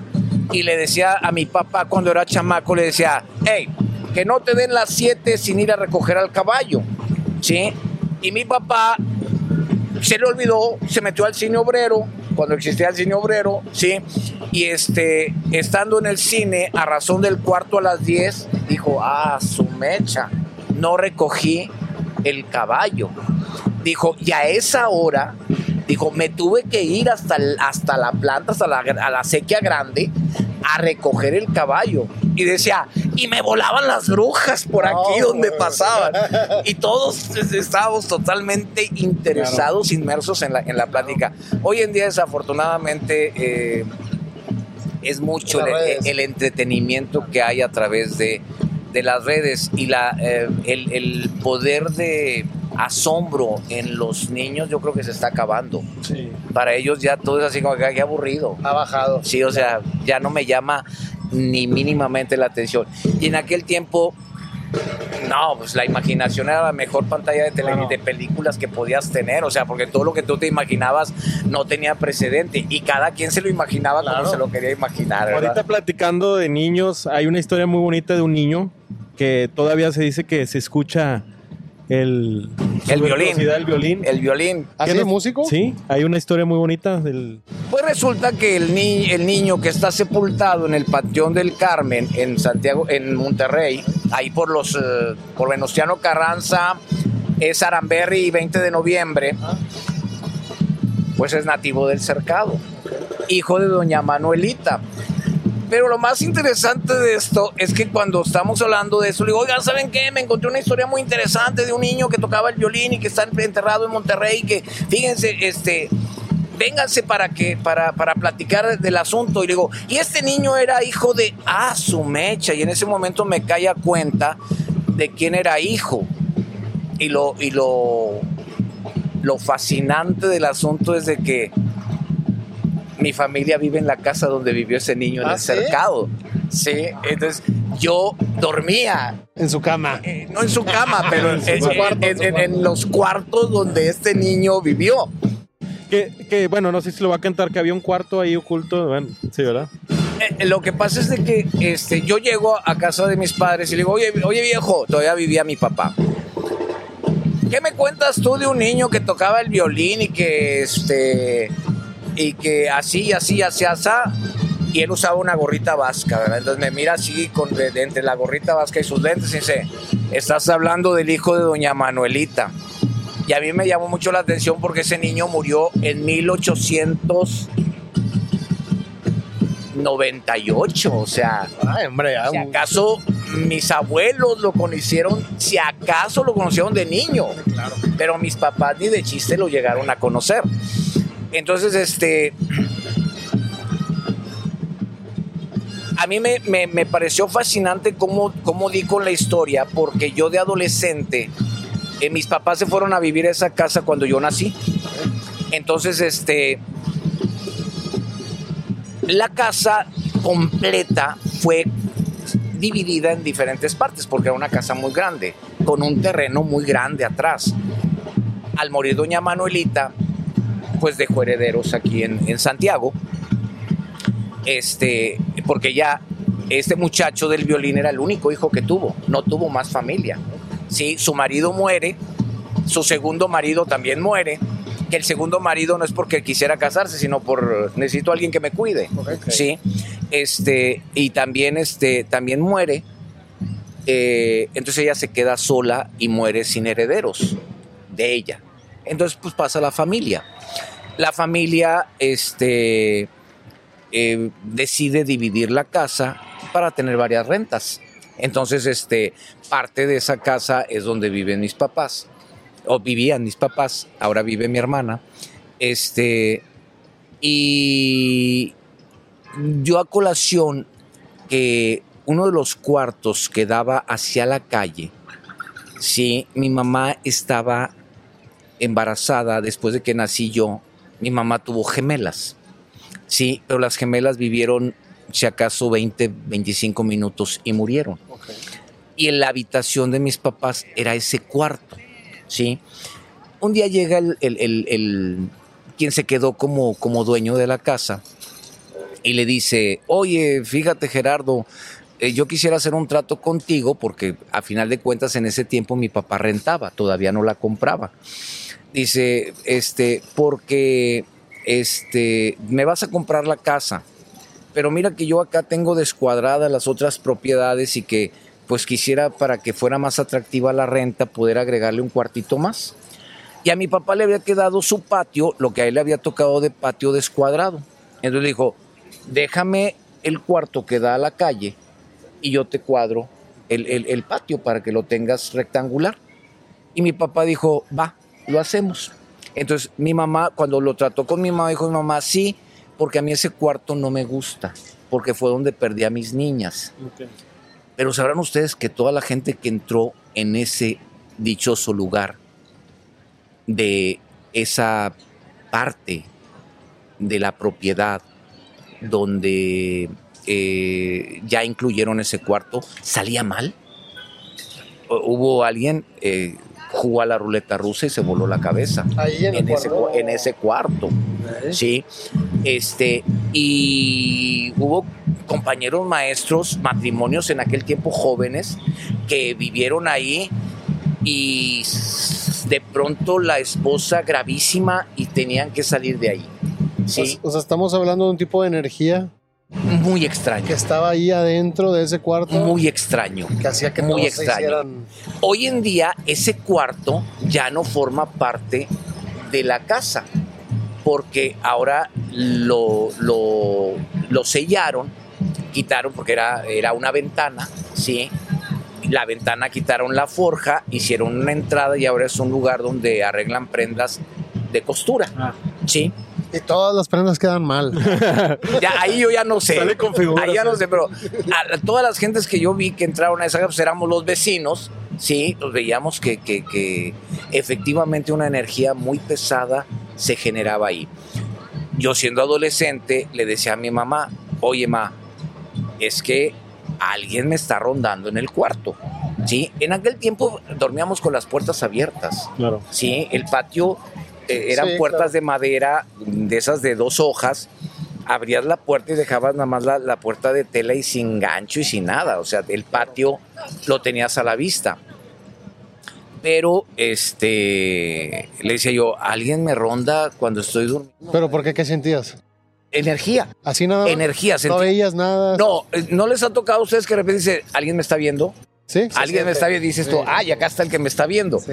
Bueno, así, pero ya en la noche mientras dormía. En la oscuridad. o sea, alguien te estaba viendo en la oscuridad. Y mi mamá decía, dime quién es, dime por dónde se fue. Y decía yo, bueno, es que no te puedo decir, madre, porque no lo volteo a ver. Y decía, es que doña Manuelita decía que donde estaba el cuadro de su hijo, sí, había dejado mucho dinero. Estoy hablando de casas antiguas. Las paredes son de este grueso. O sea, no, no son, no es el blog. Sí, son- para romperla y eh, o sea, dejar ahí algo. muy bien dejan un boquetón ahí adentro y no se nota. Entonces yo decía, pues es que no sé, madre, le dije, este, simplemente siento la energía que alguien pasa, eran camas gemelas, este, le digo, en aquel tiempo dormíamos todos los varones en un mismo cuarto, sí, le dije, pero pasa por donde está mi casa, mi cama, le dije, pero yo no sé para dónde se va, simplemente lo siento, sí. El cuadro todavía existe, sí, lo tienen los familiares de este heredero, sí, del niño con el violín, sí, porque pues e, el niño era la adoración de la, de la señora. A ciencia cierta no se supo bien de que murió. Hay muchas versiones. Se enfermó. Hay unos que dicen que se enfermó. Cuando estábamos en ese tiempo yo anduve investigando y conocí gente que esta doña Manuelita tomó hijos de crianza. Es decir, iba y hablaba con otra familia y decía, oye, pues mándame, a, tu mándame a tu chamaca y yo la crío. este, porque pues necesito tener compañía, no quiero estar sola. Entonces les llamaban hijos de crianza. ¿Sí? y, y bueno, hoy en día pues son personas sumamente mayores de edad, si es que todavía siguen viviendo, este, pero decía, no, el niño no murió de enfermedad. Y yo decía, bueno, pues ¿de qué murió? De otras cosas. A lo mejor fue algo feo y ahí se quedó esa energía por, este, algo. Pues ya, ya dices tú, pues no te dicen de qué, sí, no te dicen de qué, pero dices tú, bueno, o sea, este, a final de cuentas, la historia, porque por ahí hay una historia que habla de, Gregorio, que era el nombre de, este niño, es que murió de tuberculosis, otros llaman eh, alguna enfermedad de la época que tenían que mantener en secretismo por el temor de la gente y que el, como era gente de alcurnia, pues doña Manuelita dijo, no lo voy a enterrar en el cercado, lo voy a enterrar en Monterrey. En Carmen. La estatua, porque la estatua, si van ustedes al Panteón del Carmen, representativa. es la única que no tiene un santo arriba de la tumba, tiene al niño con el violín. Con el violín. Hay también su historia de, esa, de esa estatua, del por qué. La presidencia municipal, este terreno frente a la casa de doña Manuelita, sí, donde estuvo la placita, fue una administración y lo pidió para hacer una plaza pública. Y doña Manuelita dijo, sí, cómo no, si le ponen el nombre de mi niño. ¿Sí? Pues bueno, tenemos que verlo en Cabildo. El Cabildo se junta y deciden que pues no hay nada pues interesante que haya aportado el niño más que era un virtuoso del violín.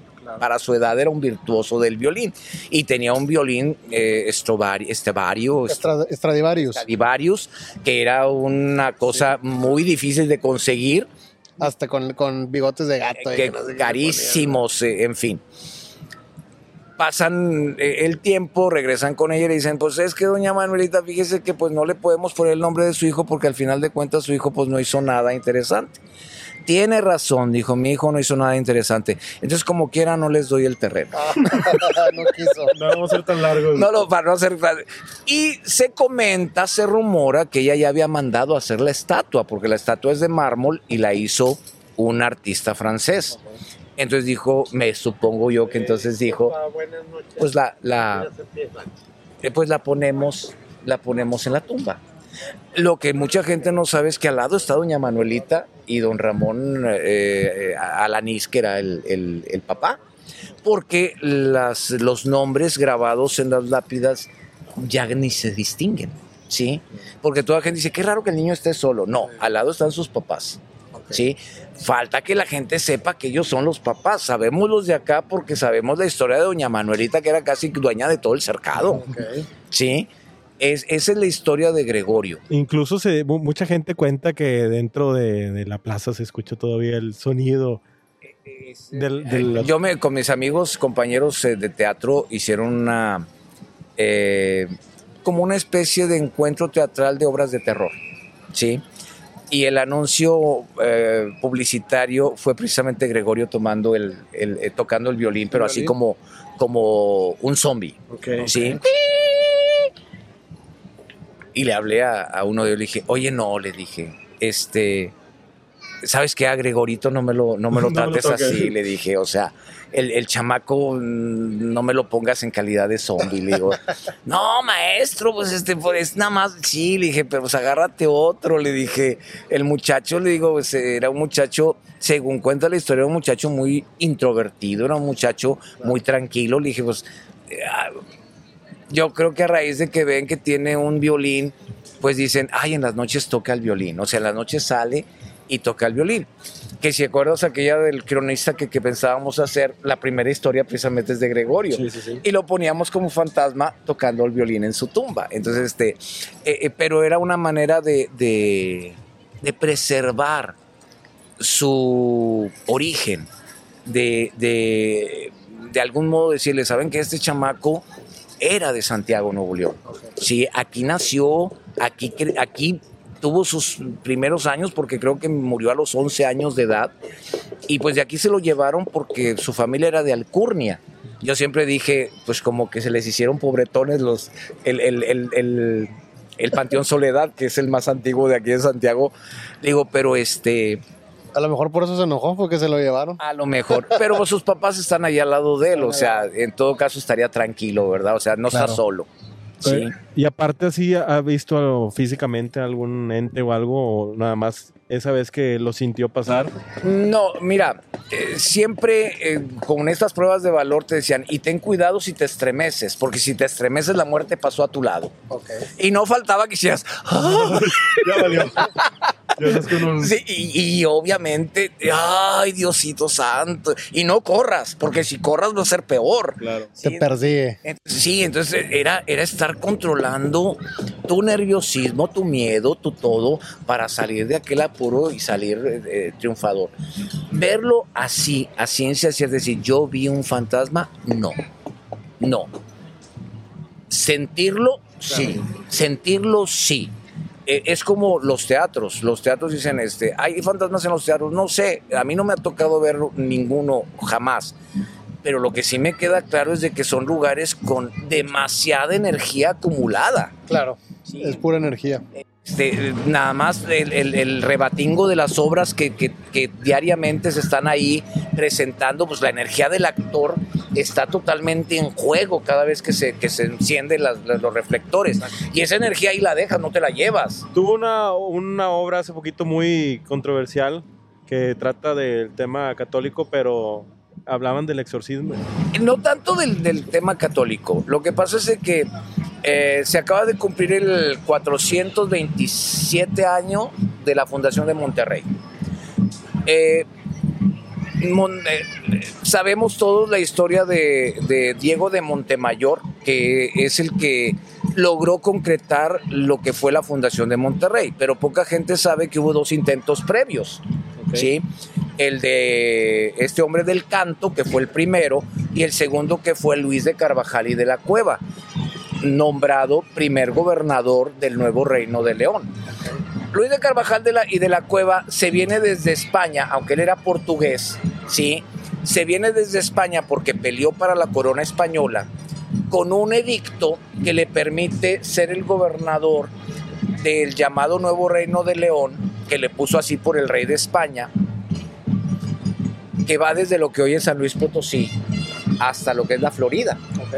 Entonces, el virrey y todos sus compinches dijeron, pues no, ¿cómo? O sea, nos está quitando, como se digo, se adelantó la, la invasión norteamericana o qué pex, o sea, este ya nos vino a quitar este, una gran cantidad de lo que era el virreinato de la Nueva España, porque obviamente al ser el, el gobernador, sí, pues se, adquiría una autonomía de alguna manera, como lo tenía el virreinato que estaba en Centroamérica, sí, que, que era independiente al de, al de la Nueva España.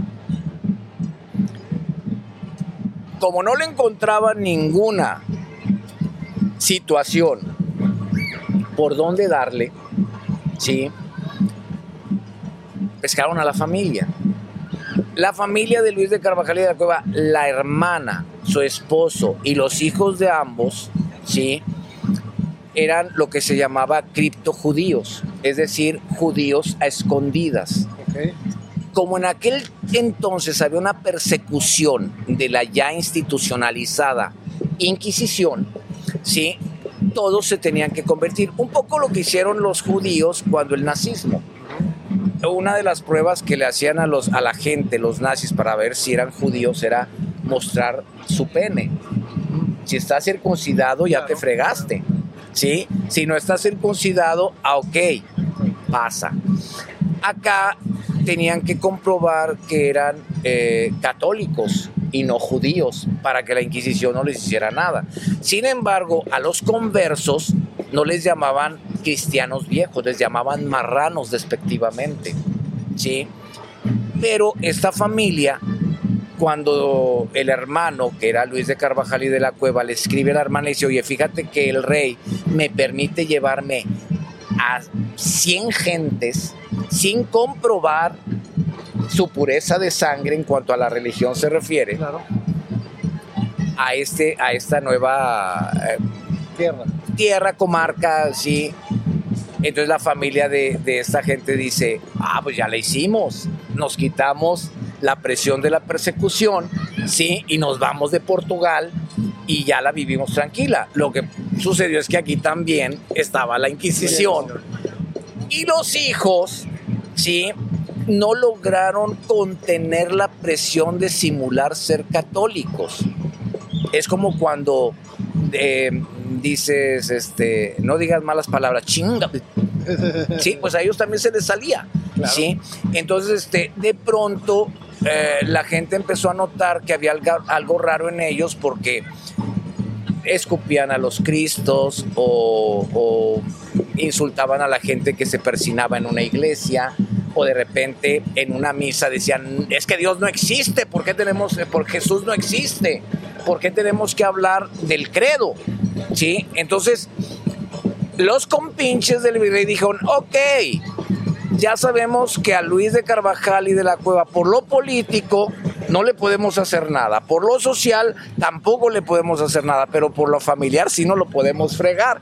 Porque si comprobamos que Luis de Carvajal y de la Cueva sabía que ellos eran criptojudíos, se le acusa de, eh, de encubridor. Secreto. Entonces también no lo vamos a fregar.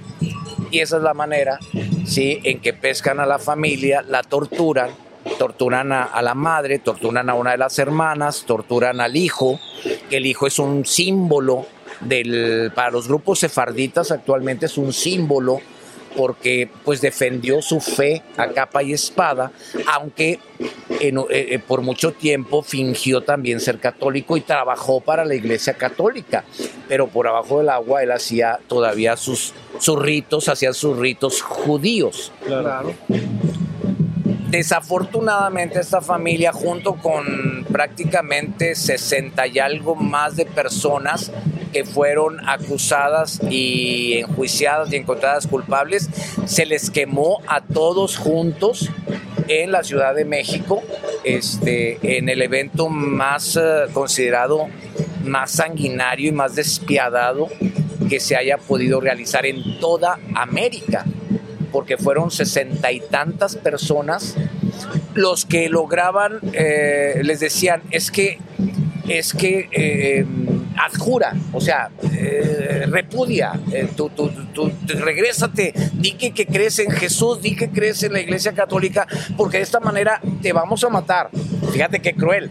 Te vamos a matar, sí, pero no te vamos a quemar hasta después de que estés muerto. Claro. No, y la Santa Inquisición aquí en, en México fue no fue tan fuerte como en otras partes. Ah, pues venían huyendo los portugueses. Primero de España los corrieron, se fueron a Portugal y luego entró a Portugal, los corrieron y llegaron aquí. Así es. Y ya se tuvieron que convertir, por eso son judíos conversos o judíos sefarditas. Así son los es. judíos conversos. Pero pues imagínate todo el poder, todo lo que quería acaparar la iglesia, ¿no? Que hasta la gente llegaron a quemar a gente. de hecho, se dice, no lo tengo yo por conocimiento directo, que la iglesia se vio en esta necesidad de crear la Inquisición por la reforma religiosa. Cuando Lutero empezó Ajá. este, a crear los grupos que llamamos hoy protestantes, Ajá. ¿sí? una manera de, de presionar al católico para que no cambiara de religión era te va a chupar la bruja si te cambias de religión porque la única que se acepta es la católica Claro. ¿sí?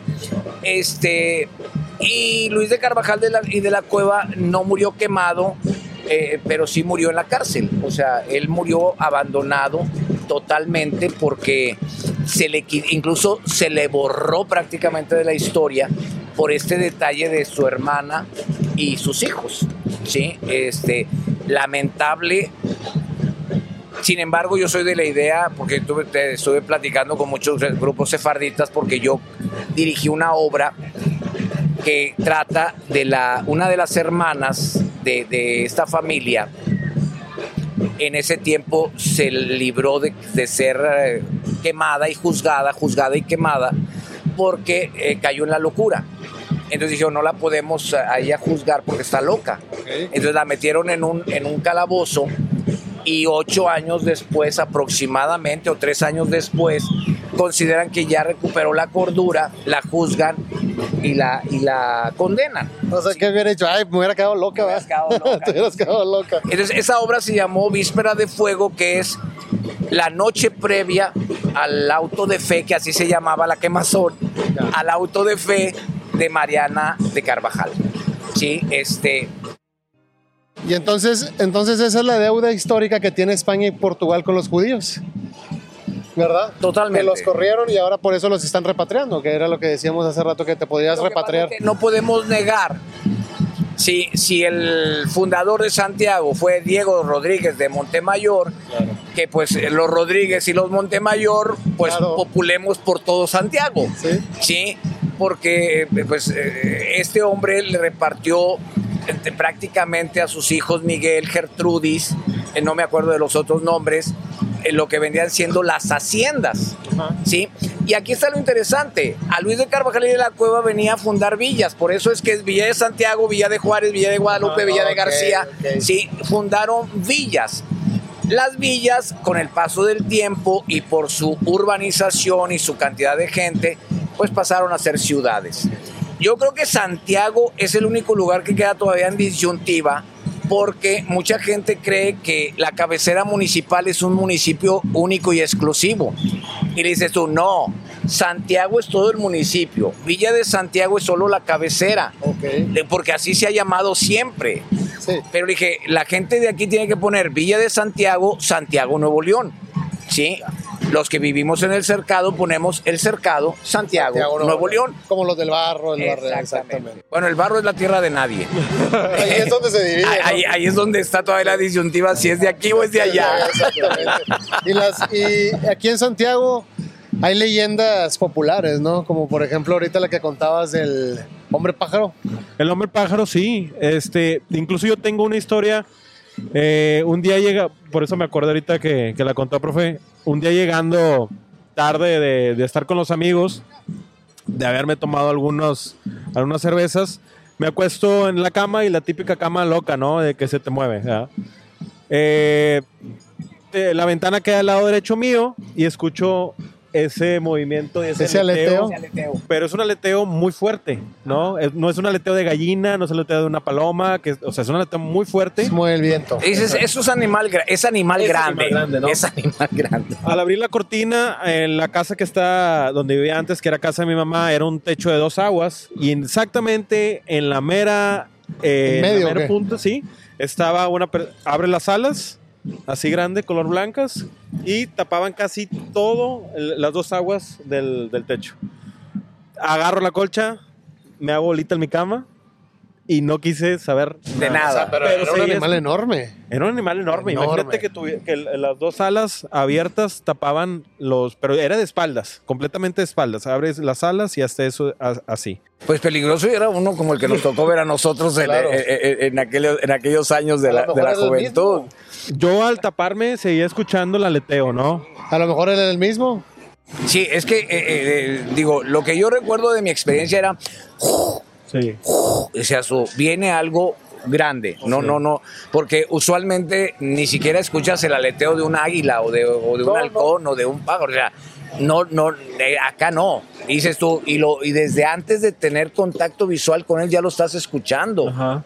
Es- Yo no le pude ver el rostro, pero con el simple hecho de ver la magnitud de, de ese animal, ¿Qué crees que haya sido? no sé. Lo dudé mucho por, porque pues, venía con unas copas de más, pero. Pero pues ya, ya, ya te diste cuenta que no eres la primera persona. Ajá. No, es muy común. La historia del hombre pájaro en Nuevo León, no nada más en el municipio de Santiago, es muy común. El hombre pájaro, si yo mal no recuerdo, eh, la difundió mucho don Horacio, Al- don Horacio Alvarado Ajá. este, en aquel programa que tenía eh, donde visitaba los municipios. ¿Reportajes de Alvarado? Reportajes de Alvarado.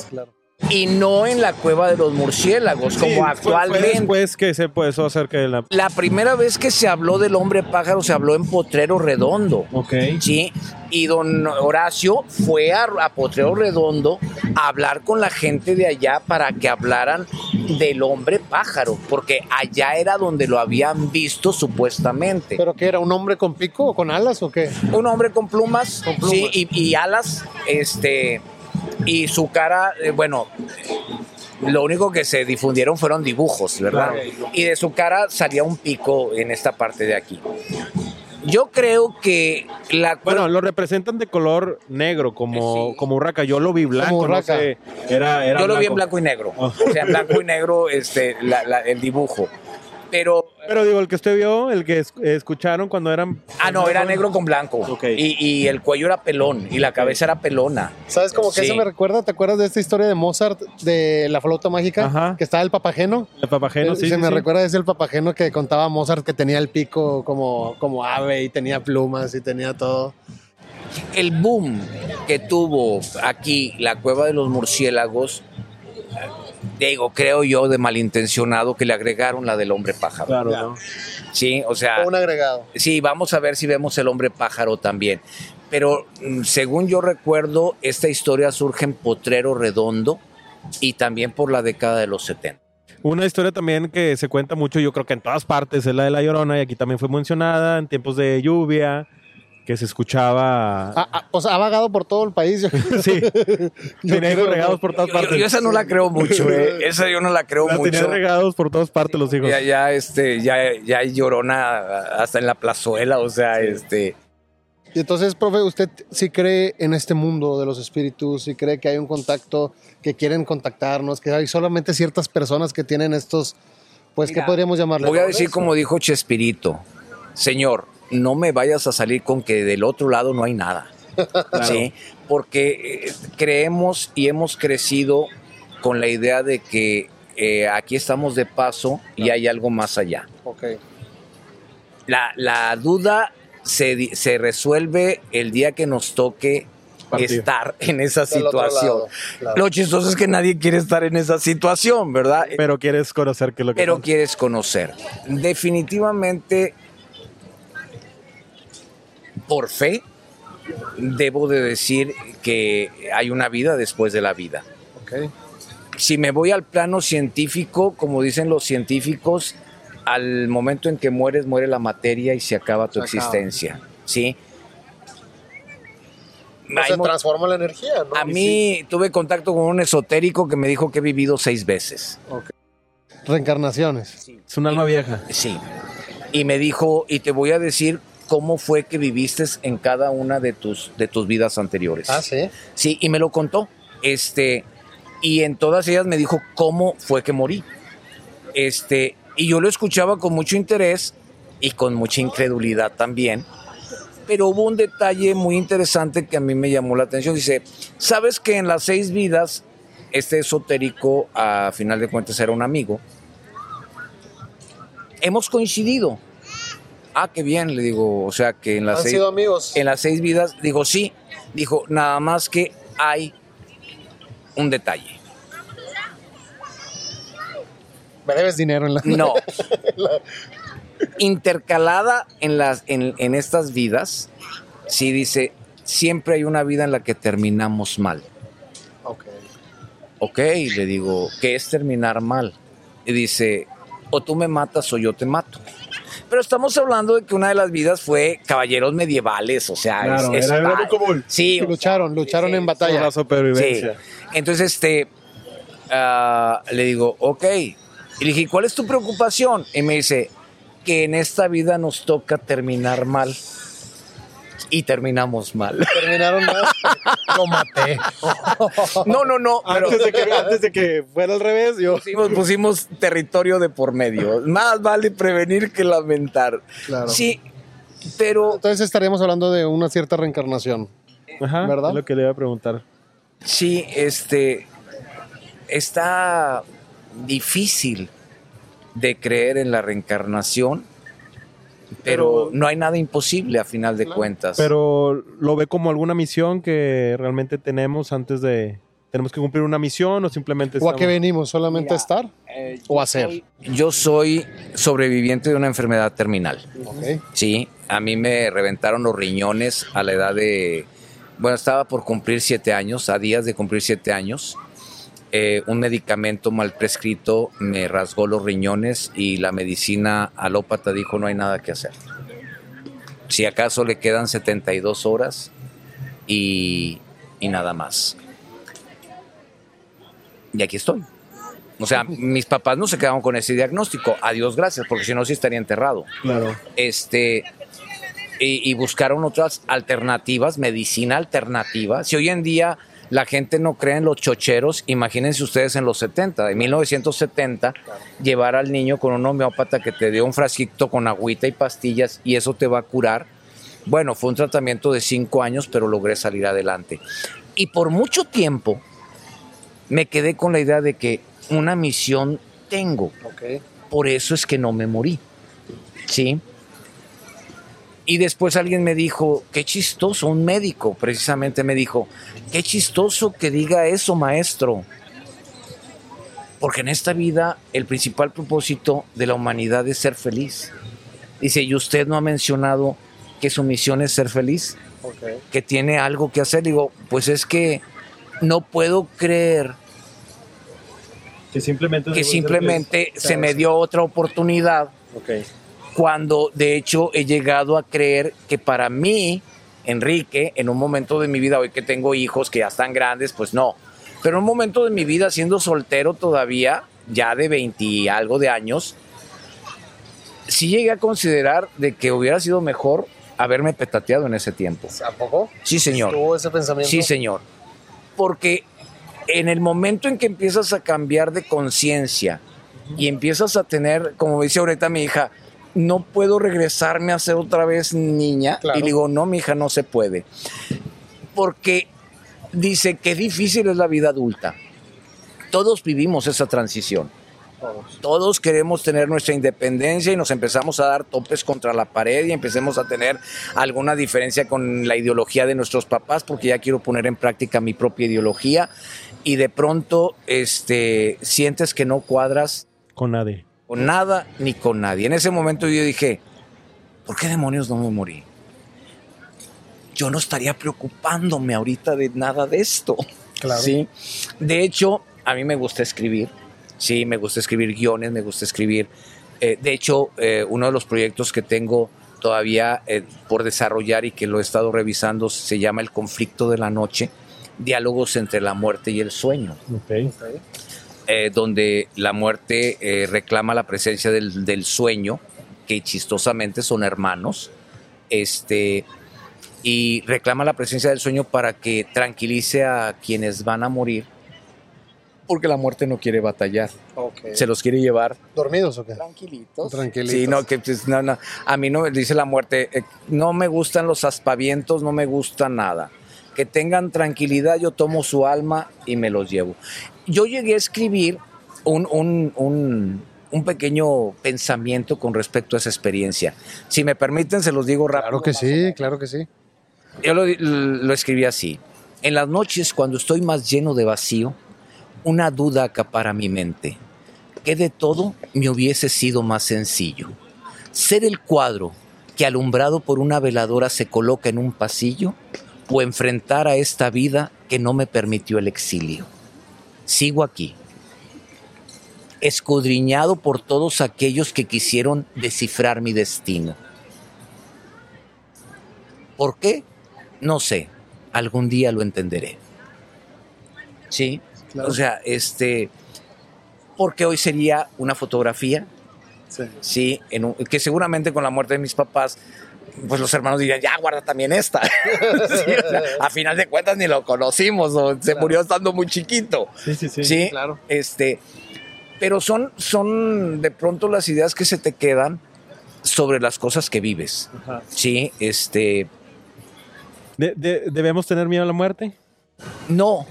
No, porque es algo, es algo inevitable. Inevitable, ¿no? Yo creo que ese es un gran conflicto que tenemos, que tenemos miedo a la muerte, pero le no tenemos miedo que es inevitable. a lo desconocido que hay después de la Después- muerte. Es que es esa, acep- esa aceptación, no, no aceptamos, no aceptamos que, que puede que haya un vacío, que esté todo negro, que no haya nada. Lo pero- más seguro que tienes al momento en que avientas el primer grito al nacer Claro. es que un día te vas a morir. Sí, es como la frase que dice que la muerte tiene ganada la batalla desde que nace. desde que nacemos. No hay manera de ganarle la batalla. Yo le digo muy seguido a, a mis amigos, este, cuando ustedes mueran, porque yo ya tengo arreglado el trato. Claro. Voy a tomar la última foto antes de que todo termine. Sí, este, no, antes de que Ah. todo termine. o sea, este, pero sí, eh, con todo eso a mí me gusta mucho la, la literatura de, sobre todo los vampiros, me parece muy, muy, Muy interesante. muy seductora la idea de los vampiros, pero sí de repente eh, el tener una vida eterna suena muy antojable. ¿Sí? ¿O abrumador? Sí, Nunca pero, irse, pero déjame, no de- déjame entenderlo, déjame entenderlo de esta manera. No como Dorian Gray que quería ser joven toda la vida, Sí, sí, sí. Claro. sino que tu esencia como ser humano trasgreda Trascienda, o trascienda más allá de tu vida. claro. Pedro Infante. Una leyenda. tiene más de 60 años de haber muerto el señor y está tan vigente como si todavía estuviese vivo. Bueno, está la historia de Antonio Pedro. Que dicen que era. No, no, no, no. No, No, es como ahorita que Juan Gabriel está vivo. ¿Qué No saben en ¿Qué el lío legal que se meterían. Sí, o sea, para empezar se meterían en un problemón legal este, si fingieran su muerte. Sí, yo Yo... Sería una buena alternativa, ¿no? Si ya estás harto de la vida, si ya estás harto de la gente, fingirlo y empezar a vivir tu vida a la- en la oscuridad. Sería una alternativa. nada más que sin papeles. Sí, claro. Si tú haces una, si Sí. tú falsificas un acta de defunción diciendo que he muerto, a la hora que salgas y digas, saben que no. eh, ¿saben qué? Ya me cansé de estar muerto, ahora quiero estar de nuevo, Claro. este, te metes en un problema legal muy grande. Ahí, ahí sí es el regreso de los muertos, ¿no? Ay, sí, totalmente. Sí, como decía la del programa, ¿qué pasa el difunto? Sí, ahí sí. Eh, ¿Usted habla con, con sus antiguos eh, Mira. familia? ¿Tiene ese contacto todavía con sus seres queridos que ya no están? Dentro de, de la formación que recibí como actor, ah, hay una etapa que se llama interiorización. Es decir, el actor se abstrae de todo lo que está en su entorno y se centra únicamente en él, en su pensamiento y lo que en su mente ronda. Es un ejercicio en el que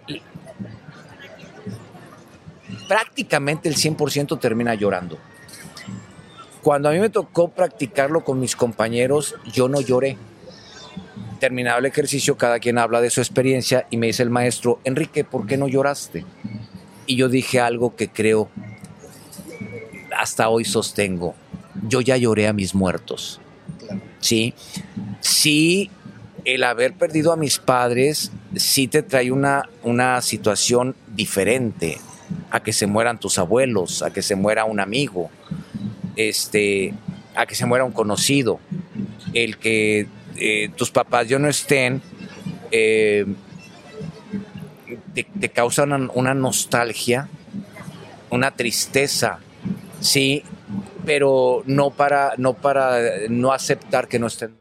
Pero pa- para Enrique, ¿están solamente en, en su conciencia o sientes que, que ellos están en alguna otra parte? Sí, Como energía. sí. Ajá. Yo todas las noches, aunque ustedes no lo crean, me echo mi rezo. Y todas las noches digo, pido por mis dos viejitos hermosos para que me los cuides donde estén en su sueño eterno. Claro, ¿Sí? No sé dónde están, pero Pero- tienen que estar en alguna parte. claro. Pero trascendemos a través de nuestros hijos. Nosotros somos el reflejo de nuestros padres, ¿sí? Y tenemos que la- la- la- el deber de honrarlos a través de la memoria, ¿sí? El, el hijo que no recuerda y honra a su padre, pues de alguna manera está, está vaticinando que no va a ser honrado por su descendencia en, en su debido momento. Claro. Sí, entonces este eh, creo así como que, oye, es que a mí mi mamá se me aparece en las noches, no. No, y mi mamá misma me decía, oye mamá, fíjate, las sueñas. Sí. Soñarlas, sí. Pero mi propia mamá decía, este, murió una tía muy querida hace muchos años, hace más de 30 años. Y digo, ¿sabes qué se me cargó la tía en los sueños? Pues dile a la muy caraja que se vaya, sí, era su hermana, ¿sí? Que no te esté poniendo gorro, que ella ya está descansando y que no tiene nada que hacer contigo. Claro. Y dices tú, es entender, este es mi plano, este es tu plano. Tú quédate en el tuyo y yo me quedo en el mío. Es como es lo que hablamos ahorita de una aceptación, porque a mí me sucedió con mi abuelita. Cuando mi abuelita fallece, yo ya nunca lo volví a, ver, nunca la volví a escuchar, nunca he soñado con ella. Yo digo, simplemente se esfumó. Ya no he podido tener un contacto con ella que me gustaría en algún momento pues, poder saber de ella y todo, pero nunca volví a saber de ella. Simplemente falleció, se fue y se esfumó y ya ya no hubo nada. Es que hay cosas que no tienen explicación, miren. Cuando yo era joven, me invitaron a dar una plática motivacional, vocacional, en Zaragoza, Nuevo León. Y nos hospedamos en una casa que en nuestra vida habíamos visto. Y era una casa donde había muchas cosas colgadas, entre ellas mapas, mapas mundis de los que se usan en las escuelas. Y entramos al cuarto donde íbamos a estar y nos dice, por favor prendan la luz. Y yo deslizo mi brazo entre la pared y uno de esos mapas y prendo la luz. Sin ningún tipo de asombro ni nada. En la noche, el compañero con el que yo me dice, oye Enrique, ¿te puedo preguntar algo? Y digo, sí, ¿qué pasó? ¿Cómo sabías que el interruptor estaba ahí? Dije, no sé, solamente lo sabía. Y es que para mí este lugar me resulta tan familiar que hay dos versiones. Una es el viaje astral, ¿sí? que puedes viajar, de tu mente puede viajar a otro lugar. Y otra es de que tu mente es tan rápida en momentos que a la hora que agarras la flor dices tú, ¿en qué momento agarré la flor? tu mente trabajó más rápido que, tu movimiento de, de, las manos. Claro. Entonces, este, digo... ¿Has, tenido un viaje astral? Un desdoblamiento. A excepción de eso, que pudiera ser la, mayor, el mayor acercamiento, no. Pero he conocido a gente que me ha descrito lo que he estado haciendo en mi casa. Sí, pero me dicen, hay reglas fundamentales. No podemos entrar a la, a la habitación, no podemos entrar a los baños, pero podemos estar en lo que son las áreas sociales. Y en tu casa estabas así, asá, vestías así. Y digo, ay, cañón, digo, me está dando miedo lo que me estás diciendo. Pues claro. Sí, este. No hay privacidad. Pero. Verdadera. Yo creo que la diferencia la hace el estudio. El esoterismo, este, esta persona leía las cartas. Terriblemente acertado terriblemente acertado. Tan acertado así que un día me dijo, oye Enrique, ¿por qué nunca me has pedido que te lea las cartas? Y yo le dije, el tarot específicamente. Y me dice, y le digo yo, porque no creo en ello. Bueno, y si, si no crees, ¿qué más da? Sí. Ándale, pues, dije, léeme las cartas. Y me dice, trabajaba, trabajaba yo en ese entonces en la entonces Escuela de Artes Escénicas de la Uni. Hoy es facultad, pero en aquel tiempo era escuela. Y la empieza a barajear y la empieza todo y que no sé qué. Que te tengo que advertir y decir que si yo te digo una mentira, esto se revierte y se me va a venir en contra y bla, bla, bla, y blu, blu, blu, y bla, bla, bla. Pregunta. Y a mí se me viene una pregunta que dejo en la mente y no digo porque la consideré muy personal. En ese tiempo, mi señora y yo teníamos problemas para tener familia y a mí se me viene una pregunta relacionada a eso, pero no me animo a decirla. Y le digo, si me voy a México como actor a probar suerte, ¿voy a tener éxito? Y dice, ok, vamos a ver, si te vas a México como actor, ¿te iría bien o te iría mal? Y empieza a aventar cartas y, y a la segunda carta dice, tú no quieres preguntar eso. Ah, no, le dije, no quiero preguntar eso. Dijo, no, ¿Sabes por qué no? Dijo, porque aquí ya salió tu, salió tu esposa. Ah, caray, le digo yo, avienta otras dos cartas. Y dice, sí vas a tener familia. Sin preguntar. Y le dijo, sácatelas. Dijo, dijo, tu pregunta era, ¿voy a ser papá? Y la respuesta es sí, Enrique, vas a ser papá, vas a tener dos hijos, el primero va a ser mujer y el segundo va a ser un hombre, no más. Dejó las cartas, agarró unos huesos, sí, los agitó y los aventó y dijo, sí, primero niña y después niño. Mi primogénita es una mujer ¿Sí? y después tuvo- tuve un hijo y ahí paró la... la, la- Sí, son cosas que, Sí, que- claro, no hay son, son cosas que, no tienes explicación. Bueno, a nosotros nos pasó algo muy similar hace poco. Un saludo al- a Arturo, el mago Arturo. Eh, antes- terminamos la grabación. eh, uno de nuestros de del equipo de, de la Del orden, staff, sí. del staff, eh, se acerca a él con un poco de, de nerviosismo y para no hacer el cuento muy largo, eh, le, le empieza a decir todo lo que Lo que le estaba pasando, todo ¿no? lo que le estaba pasando. Incluso le llegó a decir la persona, el nombre de la persona Que le lo- estaba haciendo. que le estaba haciendo daño. Voltea a esa persona con nosotros con una cara de asustado. ¿Escucharon lo que dijo? Dijo literal el nombre, el nombre de la, de la persona que estaba haciéndole daño, Sin hacer ninguna pregunta. sin hacer ninguna pregunta. Y nosotros nos quedamos ahí en un momento y dices tú, "Oye, ¿cómo es posible esto, no? Es inexplicable, Es ¿no? inexplicable, pero En mi familia hay una historia media trágica, sí. Este, mucho se rumoró que mi abuelo paterno fue trabajado por gente mala. Mi abuelo tuvo un, un detalle en su vida.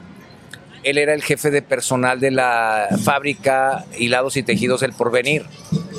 Y a él le encargaron el despido masivo de obreros, ¿sí? En aquellos tiempos. Estamos hablando de los eh, 50, que la fábrica textil tiene muchísima historia. demasiadísima. Eh, en su tiempo fue muy grande, daba... Es la que está en Menucia, ¿no?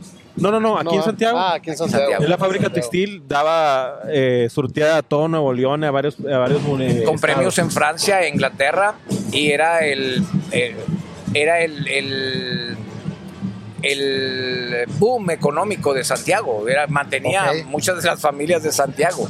Ayudaba con la economía. Así es, era, era el, el- el- el factor económico laboral para, para muchos este, hombres y mujeres, Y entonces a tu abuelo le tocó despedir a todos. entre ellas todas las mujeres. Ok. Este. Entonces la gente lo empezó a menospreciar muchísimo y lo empezó a atacar muchísimo y lo empezó a, O envidias y... empezó a, a- a amenazar, ¿sí?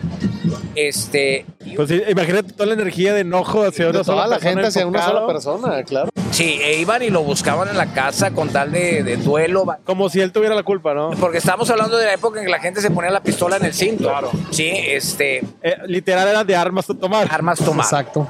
Entonces, este, eh, un día, sí, le llegan a mi abuela diciendo que venían en un camión cuando unas personas sentadas en el asiento de atrás venían hablando de su marido y cómo habían ido a un lugar determinado a buscar a alguien que le trabajara al marido, sí, este, para hacerle daño.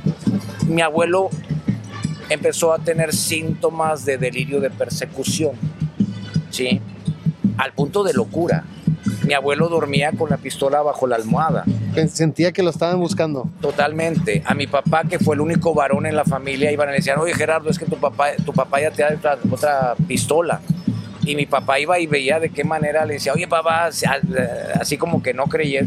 Es que fíjate que, que- que- que estoy buscando una pistola. Eso me lo contó mi papá. Ay, mi hijo, pues yo tengo esta. Ah, como la que yo necesito, pa. Y, este, véndemela. Todo con tal de que el abuelo dejara la, la pistola. Claro. Pero el abuelo iba y compraba otra. Sí, entonces, este, mi abuela va y visita a otra gente, sí, que también se encarga de ese tipo de trabajos.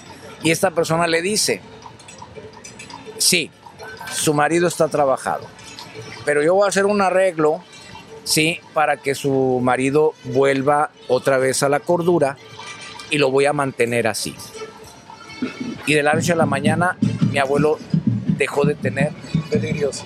toda esa eh, ¿Ese amarre? Sí, todos esos síntomas de delirio, de, toda esa, este, todos esos pensamientos, pensamientos que, que, que eran negativos en su vida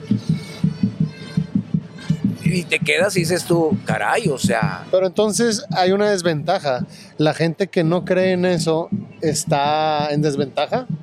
Porque si te hacen algún tipo de trabajo o algo y no lo crees y te empieza a ir mal en la vida y te empiezas a sentir mal y pues nunca vas a creer que te están haciendo algo, ¿no? Es que dicen por ahí, no sé si una película, eh, una película con Amanda, esta chica que no se me el, el, el, el apellido en inglés no me sale. ¿Es nueva? ¿Quién es? Exacto. Sí. Este, ella hizo una película donde precisamente, no es cierto, no es ella, no es cierto, lo hizo esta muchacha eh, Helen Hunt, no, ah, sí, Helen La, la, hija de, de, de, de, Golden Hound, que ganó el Oscar por lo de, este... Yo soy malísimo para los nombres. Sí, este, bueno, es la hija de Golden Hound, este, ella eh, va a cuidar a unos viejitos, ¿sí? Y resulta que ella es escéptica 100% de todas las cuestiones relacionadas con este tema. Ok, no cree nada. Nada. Y los viejitos lo que están buscando es nuevos cuerpos donde albergarse, que sean este, de alguna manera eh, sus... Eh, son los caparazones vacíos, sí, de cuenta dónde, dónde, entrar. Ser los huéspedes, ser, pues, sí, este, y precisamente la escogen a ella por ser escéptica, porque dicen que son los mejores para poder creer en todo eso. Porque el tener la ignorancia y de pronto el saber, ¿sí? Son susceptibles, son, ¿cómo se dice? Son más susceptible, al tener el conocimiento, ¿sí? Este, y obviamente la, la pues, termina mal, porque si terminan este, no, se convierte en el recipiente donde entran este, los nuevos viejitos. Y ya los viejitos, cuando recuperan su, su, personalidad, pues ya están a punto de morirse. O sea, eh, lo que querían era tener un cuerpo nuevo donde seguir. Donde seguir, claro. Pues, pues podríamos hablar de una reencarnación de almas que pueden estar siguiendo a través del tiempo, solamente cambian de cuerpo. Eh, perpetuarse de alguna Exacto, buscar la inmortalidad. Buscar la inmortalidad a través de, de estas, de, estas vasijas, sí, este, eh, donde nada más se, se resguardan, sí, este, pero pero hacen algún daño, ¿no? Absorben esa energía. Sí, pues la persona que es escéptica, ¿dónde queda su alma? Así es. Vaga, se pierde, ¿no? Que ya estamos hablando del concepto de las almas, de que las, se pueden perder, se pueden recuperar, pueden vivir más que el cuerpo mismo, ¿no? Almas que llevan a lo mejor mil años en este. Y ahorita algo muy este- importante este que plano. decíamos de las almas, que en estas fechas se abre, pues tiene la creencia que se abre un, portal, ¿no? sí. Donde vienen estas almas. Y hablamos de que el primero de noviembre, pues son los días de, de los niños. Ahora, lo, lo que eh, se dice también es, decíamos ahorita, es que se abre el portal, pero para. Para entrar y para que ellos entren y que nosotros también entremos. Pero no decimos qué tipo de almas, o sea, pueden ser almas que vengan con otro sentido de hacer daño. Pues los celtas pensaban que los mismos humanos podían cruzar ese portal y se podían perder. Se podían perder en estos días del 31 de octubre, el 1 de noviembre. Ya después la Iglesia Católica lo adoptó, adoptó esas creencias y, y lo cambió, cambió Lemuria como, como el Día de Todos los Santos. Y luego el 2 de noviembre que pasó a ser el Día de Todas las Almas. Como decíamos que ya no son nada más los santos, sino ya todas las almas de toda la gente. Pero pues son festividades y tradiciones que se festejan. que se han ido en- cambiando también. A final de cuentas es una mezcla entre la cultura indígena, el- la, la- la precolombina y lo que vino a ser el viejo mundo. en la llegada de, de la cultura española. Eh, los indígenas eh, del antiguo México, antes de que fuera México, eh, fueron muy listos, porque de alguna manera también eran como los criptojudíos, porque ante los frailes este, rezaban, hacían pasar como- porque los frailes los protegían, sí, no los golpeaban, entonces decían, pues vamos a seguirles la onda a esto, pero a escondidas seguían con sus rituales.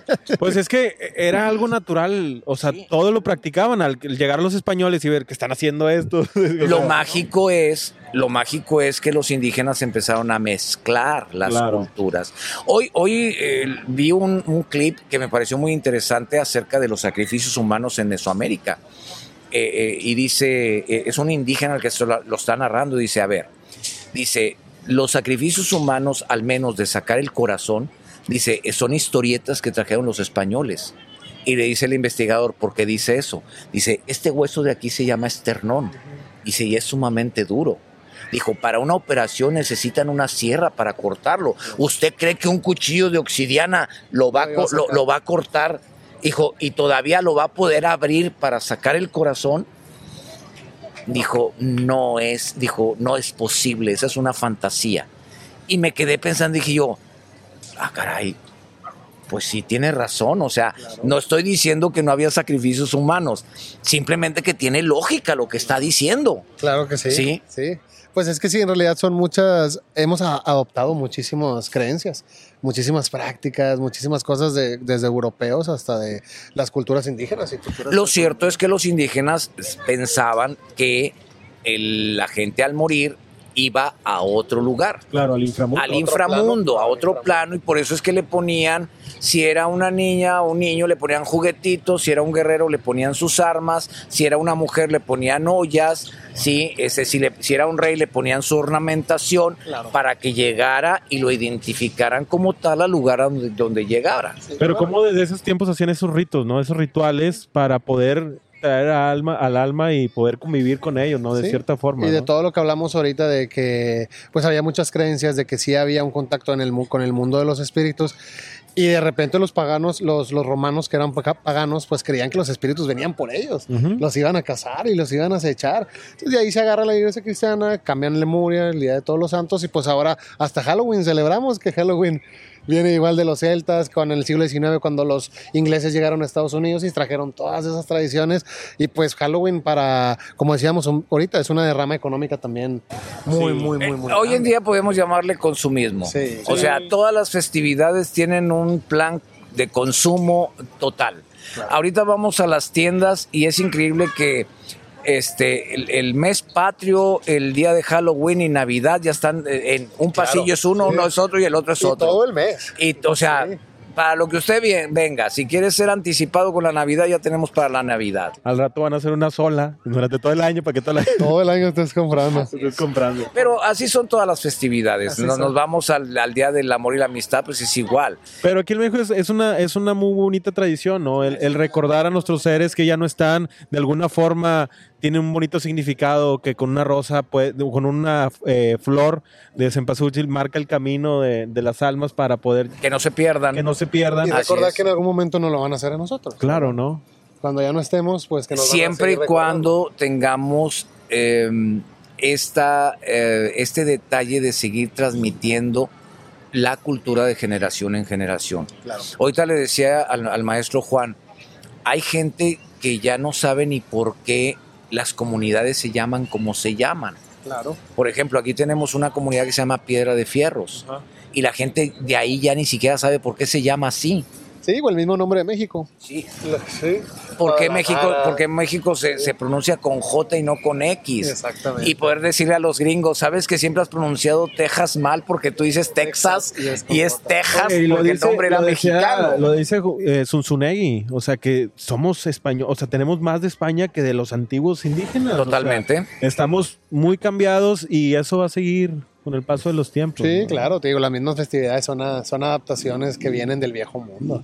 Lo que sí creo que es importante y, y- y con todo lo que ha pasado a través de la historia, eh, de repente escuchamos el, eh, en varios ámbitos que nos pidan perdón o que se le pida perdón a tal gremio.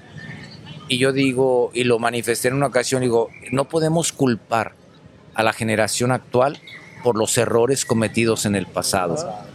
Eh, Y desgraciadamente de esos errores o de esos... españoles llegan y ven las pirámides y se ponen a llorar y dicen, ¿cómo es posible que hayan destruido todo esto que es maravilloso?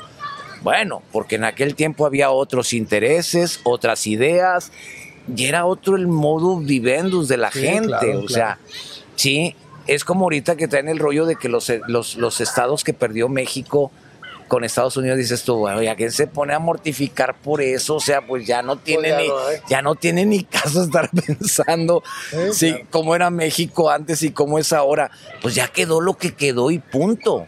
Sí, que la regó Santana, bueno, pues o sea, ¿qué habrá vivido Santana para que haya firmado el papelito? Pues nada más se lo sabe. Claro. Sí, pero ya no podemos nosotros echarle la culpa, sí, a la gente actual por lo que se hizo cientos de años atrás. Exactamente.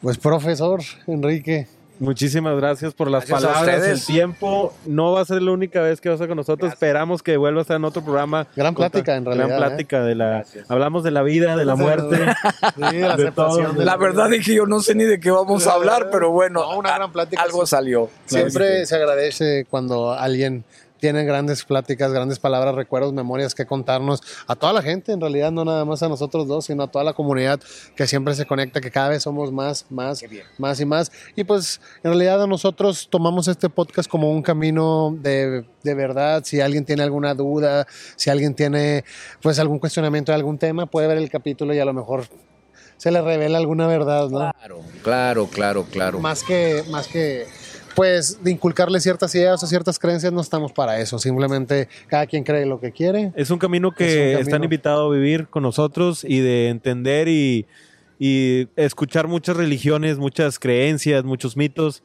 y llevarte lo bueno, ¿no? Siempre lo bueno para, para llevar un buen camino. Lo maravilloso de ser humanos es que todos poseemos un eh, aparato, instrumento, órgano, eh, como le queramos llamar, que es nuestro cerebro. Y nuestro cerebro nos permite de, alguna de algún modo eh, tomar nuestras propias decisiones en cuanto a lo que queremos creer y lo que no queremos creer.